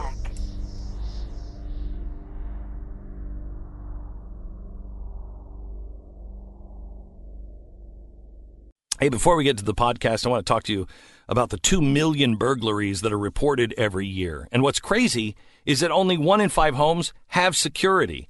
I mean, burglaries are happening all the time. And I think the reason why people don't have a security system in their home is because the security companies suck. They got all kind. You you've got people coming into your house. They're going to drill holes in your wall. Hello, Mister 1972. That's why SimpliSafe is just tearing this business apart. It is growing so incredibly fast, and it is the best in industry. There's no contract, no hidden fees, no fine print, no drilling holes or stringing wires. Around the clock monitoring is $15 a month, and you can cancel any time. When other home security systems are triggered, police assume it's a false alarm and it goes to the bottom of the list. But with using SimpliSafe and their video verification technology, they can visually confirm that the break in is happening, and that gets the police there from 45 minutes instead to seven minutes.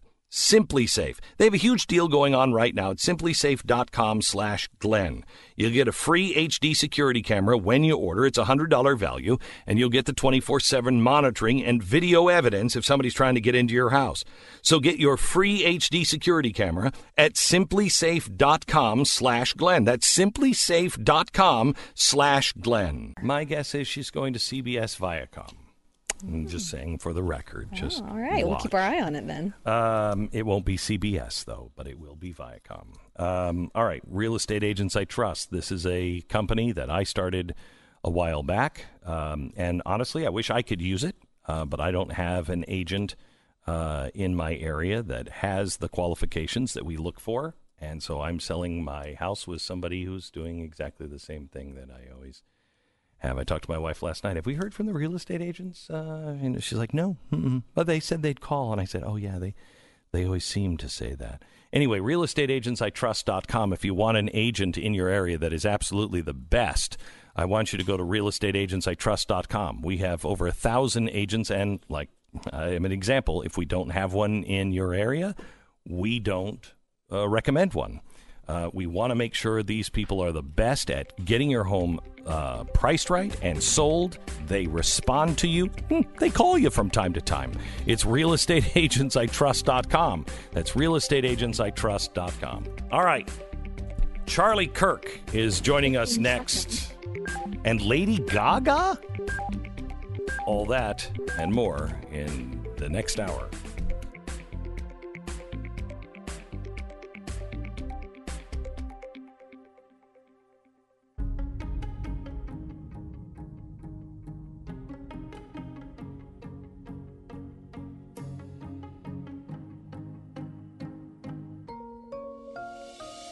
Fusion of entertainment and enlightenment. Oh, there is so much going on in the world. So much going on and so much disinformation. Uh, we have Charlie Kirk on. He's going to join us here in a second. He is the founder and president of Turning Point USA.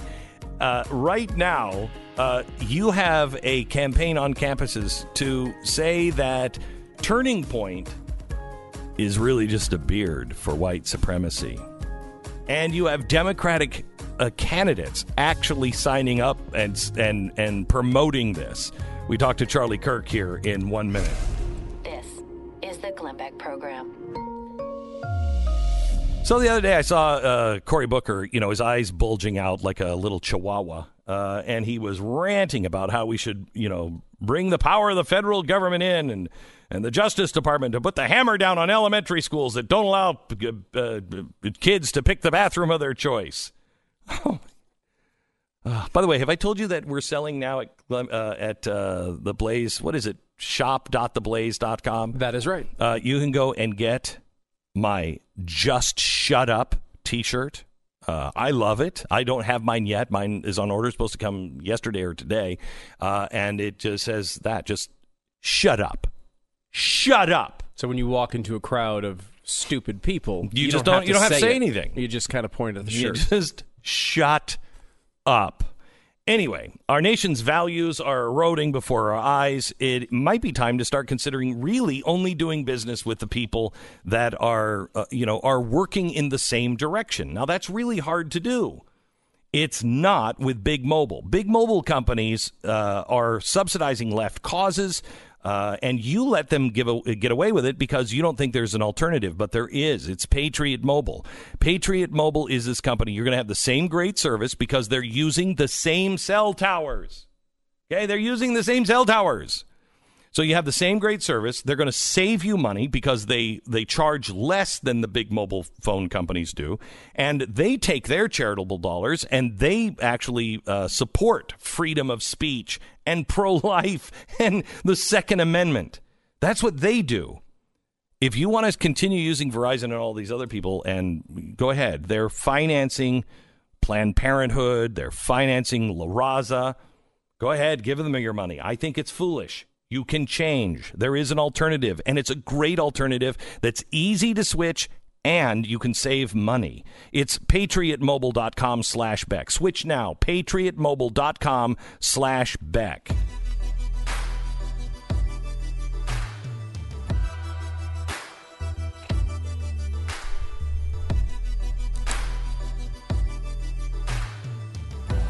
Charlie Kirk, the founder and executive director of Turning Point USA, national student movement dedicated to identifying, organizing, and empowering young people to promote the principles of free markets and limited government. Charlie, I was up in uh, Chicago a couple of weeks ago, and there was uh, I gave a speech, and I think there was a table of maybe fifteen or twenty of the uh, the people that are in Turning Point. And uh, I asked one of my guys, I said, "Go, go, grab those guys and and uh, tell them to wait for a minute." And after the program, I spent like twenty minutes with them. They are were really bright, uh, uh, really passionate, um, great representation uh, of your group and what you guys stand for. I was really impressed with them. Well, thank you so much, Glenn. I really appreciate that. And you gave a great speech from all accounts. So, and, and thank you. You were speaking against socialism, which is something that uh, we're fighting every single day on high school and college campuses. Yeah, but you're country. but but I found out now that really all you are is a front for white supre- white supremacy. So which is which is such a which is such a I, honestly it's an insulting accusation. So at Turning Point USA, we're on 1,400 high school and college campuses across the country, and we recently did an event at University of Nevada, Reno, where the whole effort of the radical students, with the help of the administration, was to try to paint me and our organization as a white supremacist group. So first of all, this cheapens real racism every time I encounter any form of ethno nationalism, I repudiate it, I reject it. But secondly, it also just shows the misinformation. Because if there's any organization that has done more than uh, most conservative organizations to try to diversify and the reach of uh, the conservative movement, it would be Turning Point USA. Yeah, well, I mean, let's not talk about your Black Leadership Summit, uh, but but other than that, what what have you done?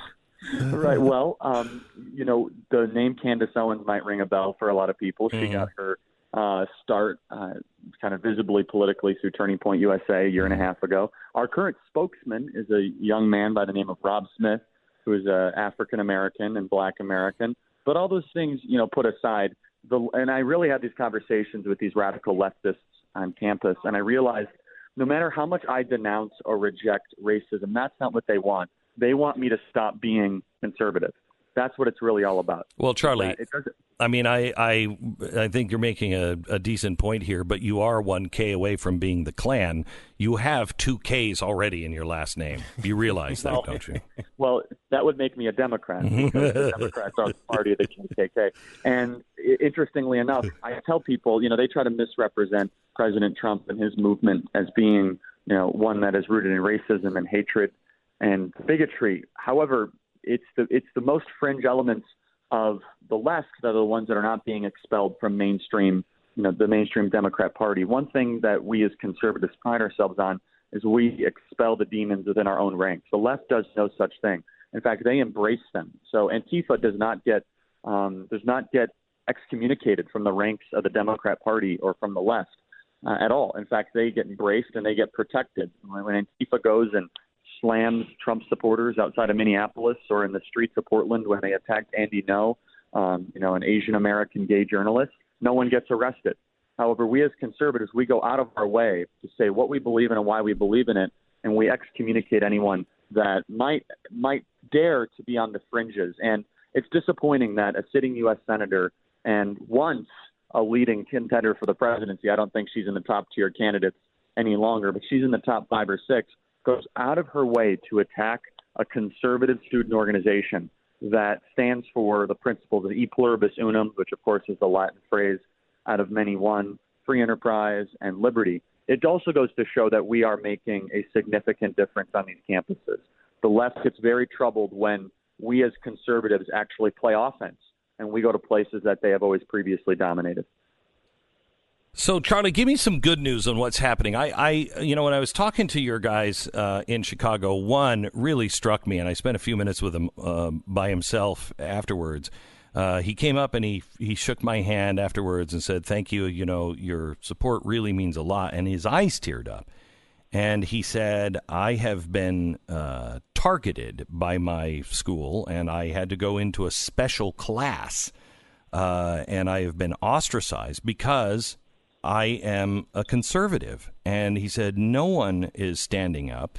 He said, uh, and he was really a kind guy. And he said, I just really want to give up at times because it's just so hard. I just am so alone. To give me Yeah, some and so- good news on what's happening.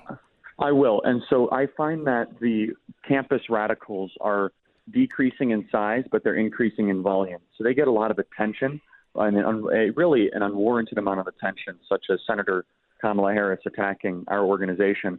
But they're not increasing their ranks. And I have evidence for this, Glenn. So the reason why Senator Harris is so upset at Turning Point USA is that she spoke at University of Nevada Reno two weeks before we did at Turning Point USA. She had a measly 300 students show up to her event. We had standing room only, well over a thousand students, and we had to add more chairs in the back of the room, overflow crowd. So a a once leading contender for the United States presidency and sitting U.S. senator from a neighboring state can only draw a couple hundred students at a very liberal campus, and we're packing up auditoriums with overflows amounts of students. I'll give you another piece of optimism: is that students I'm being met more with curiosity than combativeness there is a growing trend on these campuses where students want at least to hear another opinion. Our biggest issue as conservatives is that we don't get enough people to hear the truth that that we espouse. It's not even a matter of it's not even a matter of that we need to do a better job of marketing or messaging. It. At times, I believe we do. I think actually, thanks to digital and social media, we're doing a better and better job of that. Oh, yeah. Glenn, I would- you know I sent you a message of how terrific your Ukraine video was. I can't tell you how many students sent that to me and complimented uh, you and said, now I have more clarity on this very complex issue. And so we're getting better and better as a movement, you know, around that. However, it's a matter of distribution. It's a matter of reaching students because when we actually reach students, we find that they get uh, convicted and they get converted towards our side. And so uh, it's an issue that where students are much more curious than they are combative. And that should be a call to action to all your listeners that we need to spread our message, you know, to more campuses and more students all across the country. So, do you see any besides uh, uh, besides Bernie Sanders on campuses? Do you see anybody that is really rallying around any of these candidates? Is there a, a Barack Obama in the in the the mix here that we're missing? Because they all just seem crazy radical that don't don't appear to be anybody that can connect with anyone. hard to disagree with that. The two candidates that I that I've been talking about for months, and people thought I was a little uh, little on the fringe when I said this, but I, I said Senator Elizabeth Warren and Pete Buttigieg. I've been saying that since May, Mm-hmm. and each each of them kind of cater to a different type of college audience. And Senator Warren, re- she's a college professor. You know, she she is the Woodrow Wilson of this generation, uh, who is of course a former Big college president time. at Princeton University, and she she wants to become the philosopher king of America. I'm sorry, philosopher queen of America. And I even wrote a piece about this where she she believes that if you give her enough power, she can fix society's ills. Just another committee, just another bureaucracy, just another pe- couple pieces of legislation that erode freedom and liberty. Charlie, how old are how how old are you? Just Um, I just turned 26. I want to thank you so much for knowing who Woodrow Wilson is. Thank you, thank you, I, thank lear- you. I learned I learned about him from you and your great books when I was Crazy. my teenage years. Yeah. Um, and then finally, of course, Pete Buttigieg, who is a little bit more of the the students that think that America's too divided. Pete Buttigieg is a much more effective Alinskyite than Senator Warren. Pete Buttigieg pretends to be something that he isn't. You notice that he takes a stand against massive gun confiscation or attacking people's uh, religious liberties. He is exactly the same philosophically as Senator Elizabeth Warren. He just pretends to be someone he isn't a lot better because he's had to in the Rust Belt of the country. And I say that Senator Elizabeth Warren is very popular in the coffee room, uh, the coffee club in Harvard, or the wine club in Beverly Hills, or the or the whiskey bar in Washington D.C. But you have to be able to resonate at the deep, you know, the deep fryer, the deep chicken fryer in Des Moines. And I don't know if Senator Warren can do that as well as someone such as you know a Midwestern candidate as Pete Buttigieg. However, I think there is limitations on his mm-hmm. appeal with older audiences. So those are the two candidates that have a lot of appeal on campuses. Senator Sanders has far less grassroots support this time around than he did last time. Um, and I and I do tell people though that if Senator Warren um, it does become the nominee, do not discount her at face value. Uh, you know, she there's far more socialists in this country than I think we realize. We have to take her just as seriously as Oh. any other candidate. And Oh, I, I. I actually find Glenn very quickly that people think it's going to be an automatic victory if it's a Senator Elizabeth Warren in the conservative movement. I do not agree with that, and I think she'll actually be a lot more be a lot more difficult than people realize. Charlie, you have Glenn coming down to a conference soon in Florida. Is that right? We do. Yeah, thank you for mentioning that. We're so excited to have Glenn come down to our largest and the largest conservative student event ever in the history of the country. Uh, so Wow. it's called our Student Action Summit. Uh, the website is tpusa.com slash SAS. It's in Palm Beach, December uh, 19th through the 21st. And Glenn is uh, one of our keynotes, and we're so excited. We actually might bring out a chalkboard so that Glenn can explain how all this, you know, left-wing indoctrination and propaganda began. But these are the frontline student activists. These are the high school and college kids that are taking a beating every day. And you heard it firsthand, Glenn, of our grassroots warriors Yeah. in um, in Chicago. I have a I have a barn burner for you. I have a barn burner for you that uh, I think will will really uh, empower a lot of people that are that are coming. And, and Charlie, I think uh, you know, listening to Glenn say the the term barn burner makes me wonder: Have you ever had anyone as old as Glenn at one of these conferences? Are you concerned that they might not even? Well, no, Thank you. Well, Thank so we, it's, Glenn is young in spirit, right? wow, I'm starting to be talked about like this now. Holy cow! All right, Charlie, thank you so much, uh, so much and for thank you for what you guys are doing. And uh, hats off, to, sincerely. I, I was kind of alone for a long time, saying, "Don't disregard the millennials. There, there are a lot of millennials that are not like the ones that are getting these bad names." And you are showing them and and I I love watching your videos because I see these giant crowds uh, that you are talking to and and and people that that your organization is talking to and you're reaching people and that is critical if we're going to keep a republic. Thank you so much, Charlie. Thank you, Glenn. You I bet. appreciate it. Thank you. Okay, uh, I'm a small business owner, and uh, the one thing that was really, really difficult in the early days of the Blaze is keeping a handle on everything because we didn't, especially when we first started the Blaze, we didn't have metrics coming back. We didn't know day to day, hour to hour, week to week what all of our metrics were. And if you don't know your numbers, you don't know your business. So I, I can't tell you how long I worked to try to get somebody to design a dashboard for me so I could see what what what was happening because how do you make decisions without that? Well, NetSuite finally has one. It's by Oracle. It's a cloud-based business management software that gives you the visibility and the control that you need. So the unnecessary headaches are gone from managing sales to finance, accounting, orders, HR, all from your desktop or your phone boy, has this time come. Thank goodness NetSuite is here. It's offering you now valuable insights with a free guard uh, or a free guide called 7 Key Strategies to Grow Your Profits. You can find this at netsuite.com/beck. I highly recommend that you try this. If you don't know your numbers, you don't know your business. netsuite.com slash Beck. Get your seven key strategies to grow your profits. netsuite.com slash Beck. We break for 10 seconds. Station ID.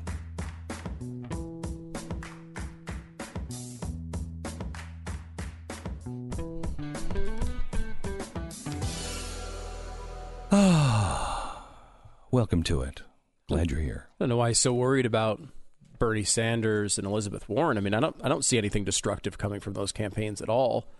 I mean, I you know, yes, there's this new report that Bernie Sanders uh, I- I announced proposals will now run 97.5 trillion dollars over a decade.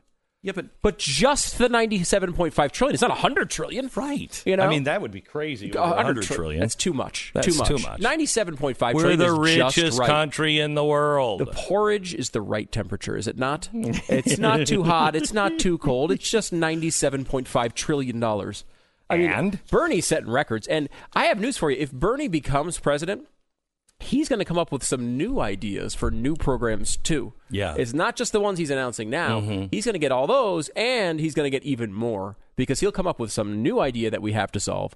Um, Well, if we do it right, we can come up with things like Bernie Care, and then after three years, it won't be working, and so they'll have to come up with something even more expensive. Yes, of course. know, so Uh, yeah. it's great. Because we went, we already great. tried the Obamacare thing, which was supposed to be the solution, and now is the enemy. Progressivism and socialism, the gift that just keeps on taking. Yeah, and I think Charlie brought up a great point there when he was talking about uh, the approach of these candidates, because a lot of times people will say, "Well, he's the moderate," you know, he, th- th- she's the moderate.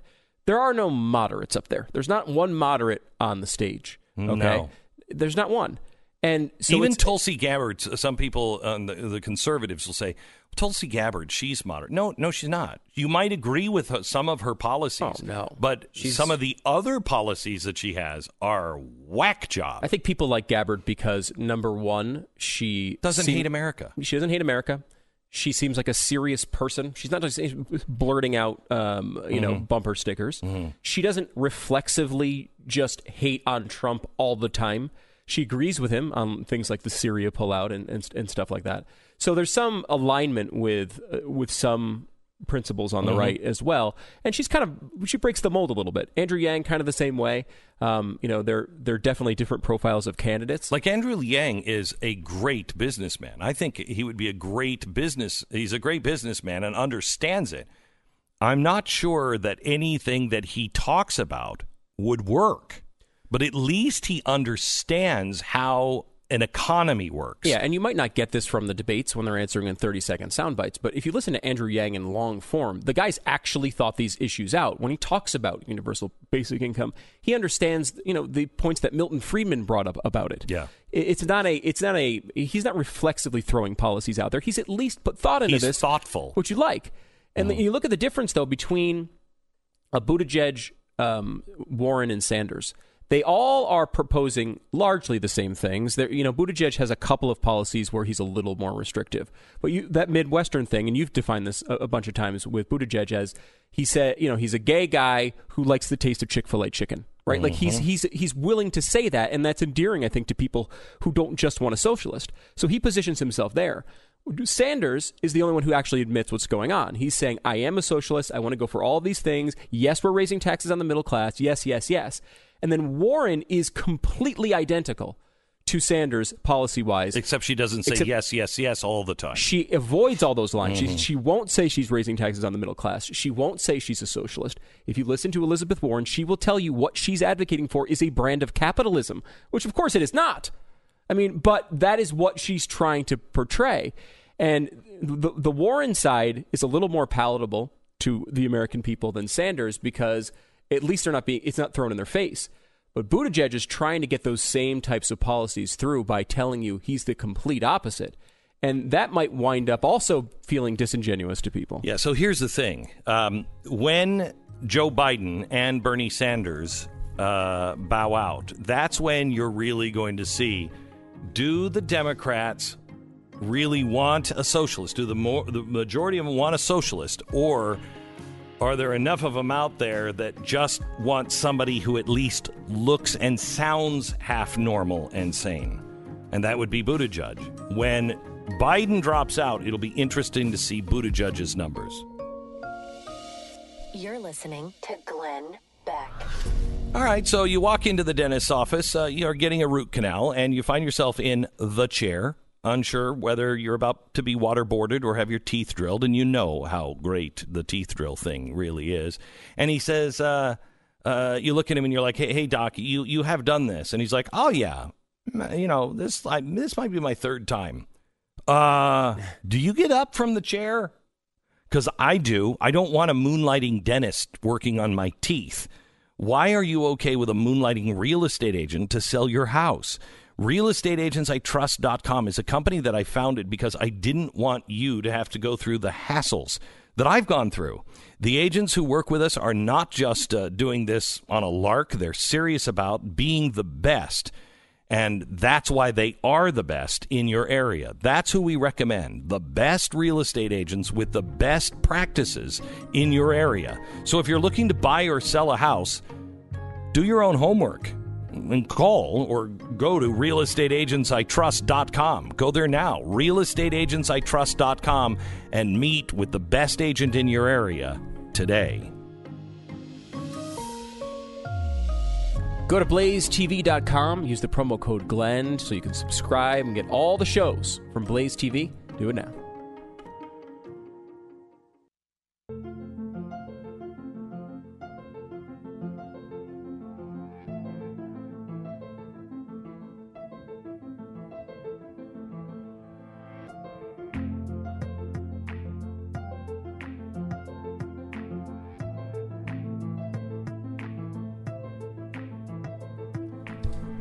Welcome to the program. Glad you're here. This is the Glenn Beck program. We announced uh, yesterday we are going to be doing another special, uh, another chalkboard that I think you're going to love.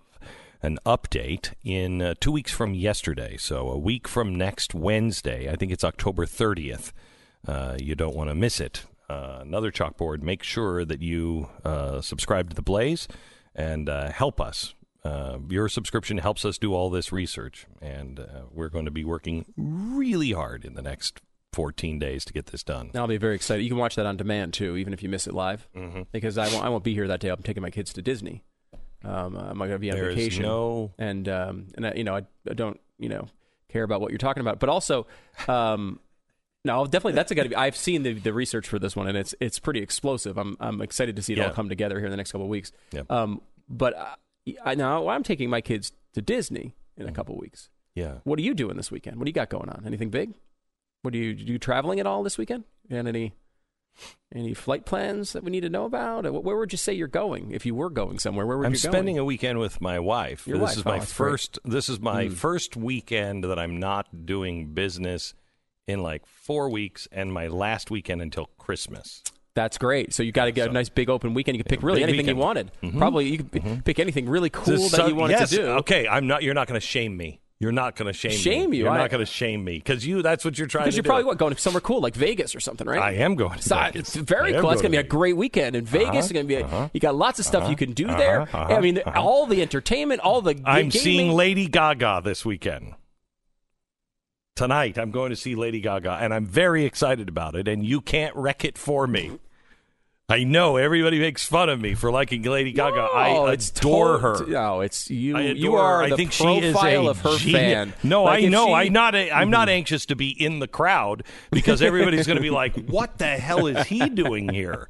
But I, I am, I am a huge fan of hers. I think she is, is, a uh, genius. Now, there i- people who listen to this show Yeah. routinely and maybe for a long time might not be surprised that you would go to see Lady Gaga because uh, number one, you've got this little artsy side of yours that comes out from time to time. You were ranked the 100th most important man in the world of art Thank you. uh, by an Thank art you. magazine. That's Thank actually you. true. Thank you. Um, however, may may have been sarcastic, but it is D- true. I was also a DJ, a morning DJ. Yep. That played pop until like until all pop just was like I can't take it Right. another second.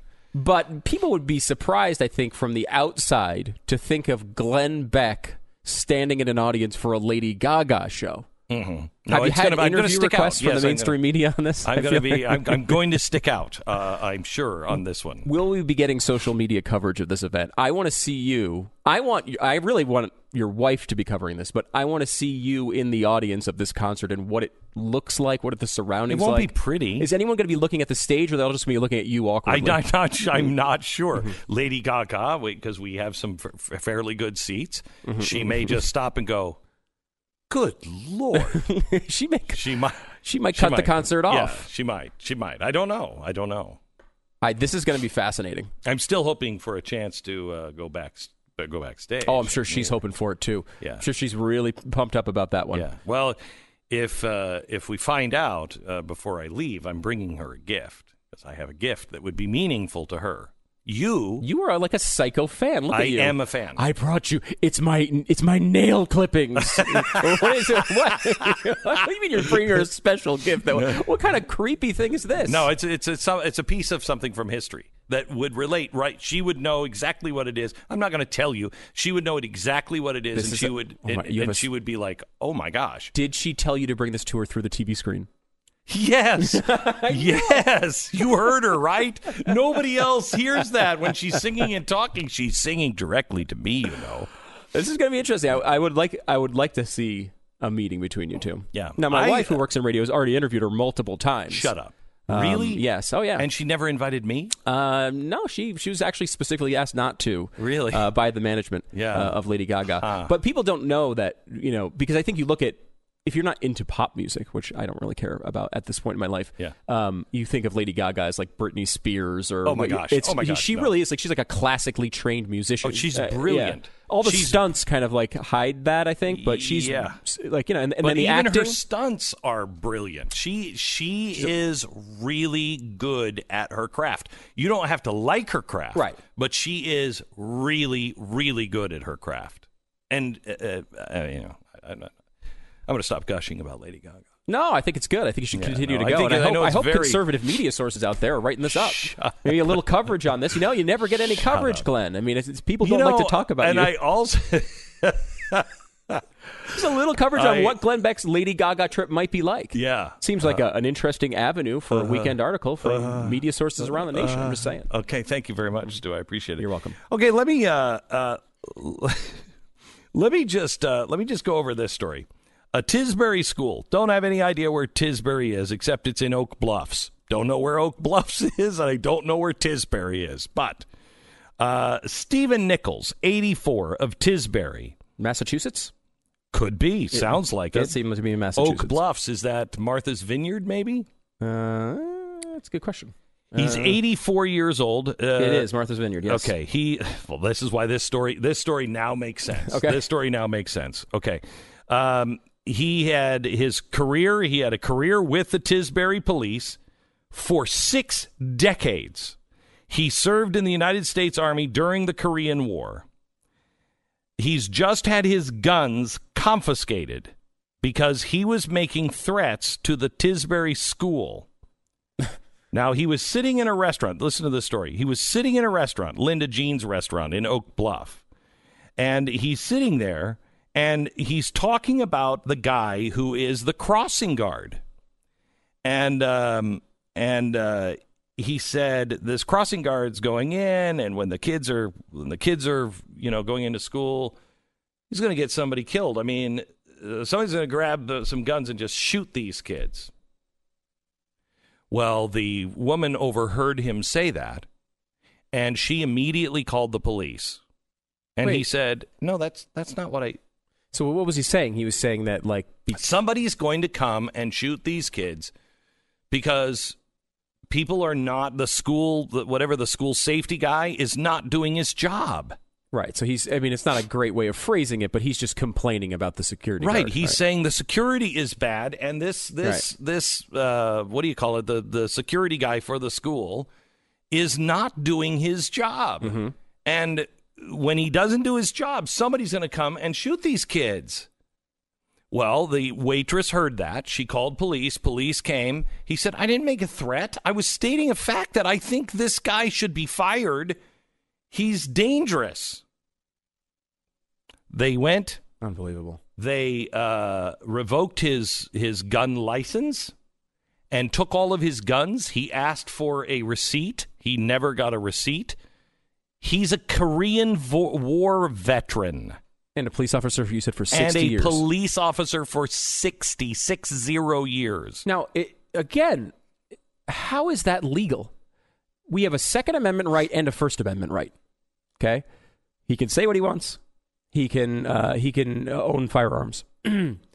how is it legal without due process to take all of his weapons? They, they don't have to bring him to court and, and try to figure out whether he did something. Is it through the red flag law situation? How are they doing this legally? I don't know. And I'll say, I mean, if you're It- I mean, it's it's Martha's Vineyard, so I don't think you have a lot of helper there. Right, like just nobody cares. There's nobody because cares. Martha's Vineyard's also the place that Barack Obama just bought this like nine billion dollar house, and it's it is very liberal. I mean, yes, very very progressive liberal, socialist, very rich. Very rich, and very very uh, disconnected from the rest of the world. It's an Yes. island, if you don't Yes. know, and it is a super ritzy island. And I would think that these things are only going to get worse when you have a former president.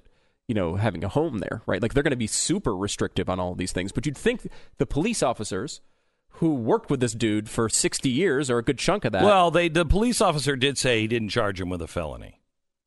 What felony? Felony for what? This this is what the old guy said. When I was in the United States Army, it wasn't just me. It's anyone who's in the United States service. If you're on guard duty for 8 hours, you don't leave that position.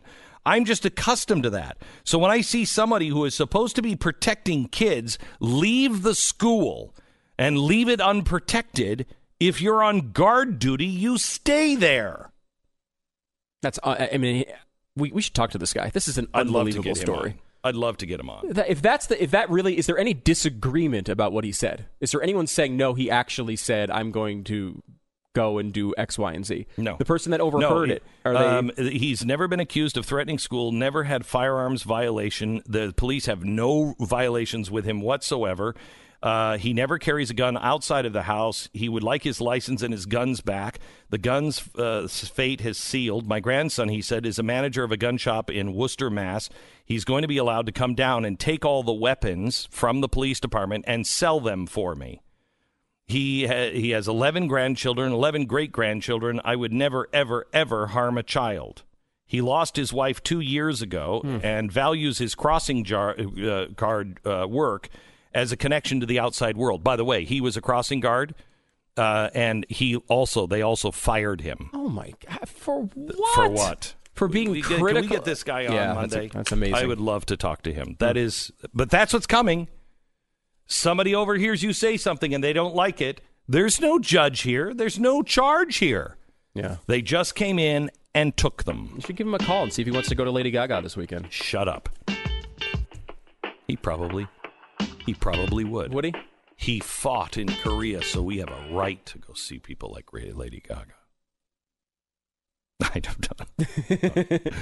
All right. Um, I want to talk to you about my pillow. Uh, my pillow. I I honestly thought about packing my pillow in my suitcase, but my wife has already packed a lot of stuff in the suitcase, uh, and so I had to bring another suitcase. But I was thinking about bringing it. Uh, I love this pillow, and I really thought, eh, you know, it's a pillow, and it doesn't have it doesn't have down in it.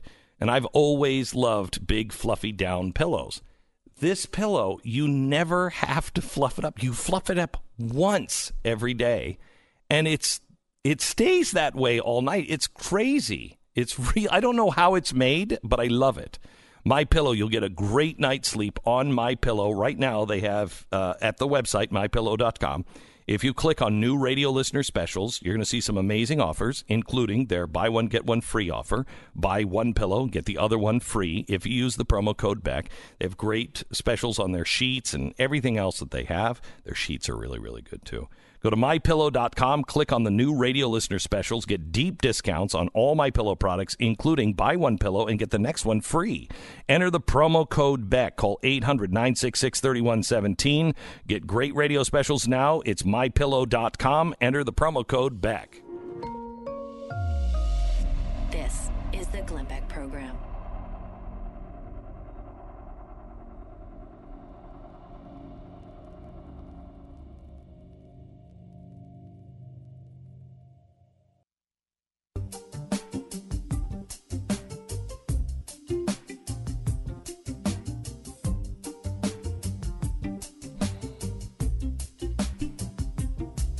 You know, Charlie Kirk wrecked my weekend. He just he wrecked my weekend. That's terrible. Why? Yeah. Why Well, because talking to him, I saw the logic in what he was saying about Buttigieg, and I'm like, oh crap! It probably will be Buttigieg because he seems oh, oh, oh, because I've said this over and over mm-hmm. again for two decades. It's a pendulum. You go from one extreme to the other. Remember, buttoned up. Barack Obama never makes a mistake. Never, never a you know he likes what was it arugula. You're going to get a hamburger eating guy who just blurts it out. Mm-hmm. That's what I said when I was at CNN. and you got that one right. And we got it. Mm-hmm. That's what we do. We swing from pro America George Bush to anti America in eight years. Okay? I mean, you, uh, you could go through this forever. I mean, Forever. you know, It- from from Carter to Reagan, Right. Uh, from Reagan to Clinton is the same thing. This old guy, and, and then you get to the young, cool, hip guy, and then it's Yep. back to someone who actually has the dignity of office with Right. Bush, and then it's the person who doesn't like the war stuff with It's Obama. always this way. It goes back and forth and back It's and always this way. And So- Buttigieg, like you know, if Donald Trump can't beat Elizabeth Warren, he can't beat any of these candidates. I mean, Elizabeth Warren is specifically designed for Donald Trump to win against. That she is the I perfect do agree. candidate. I do agree. I, I- he can. Anyone can win this election. I Yeah, believe. yeah, yeah. Um, I'm not saying he will definitely win. It's not a home run, and I think No. Charlie's right. But she is she is a grown in a lab, perfect candidate to run against Donald Trump. She is because he li- will be, she is Hillary Clinton. Uh, she is a school marm. Uh, she is uh, arrogant. somehow more She's- disingenuous than Yeah. Hillary. Even Yeah, she's she is uh, a socialist. I mean, her policies are just massively destructive. I mean, and she's much more radical than some of the other candidates. You know, like She he- is Biden Bernie without admitting it. Yeah, Biden is no moderate, but he's also a regular liberal Democrat. Mm-hmm. You know, that's the difference. That's the scale they're looking at. Buttigieg, who you know also could easily be defeated by Donald Trump in many ways, but he presents a much more difficult matchup because he's everything that Trump isn't. Right? he's the pendulum swing. Exactly. He's much much younger. He's uh, obviously uh, you know he's very well spoken and precise. He speaks Mm-hmm. in intellectual terms, sort of like Obama did. He's generally Um, quiet and kind. I like Chick Fil A. Right. He's you know obviously uh, you know he's.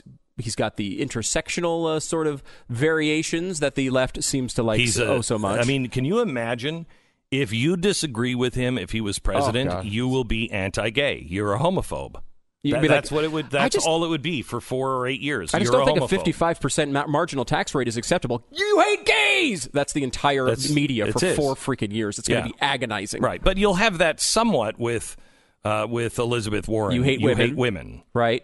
Who's the the whitest white guy? I guess that's Biden.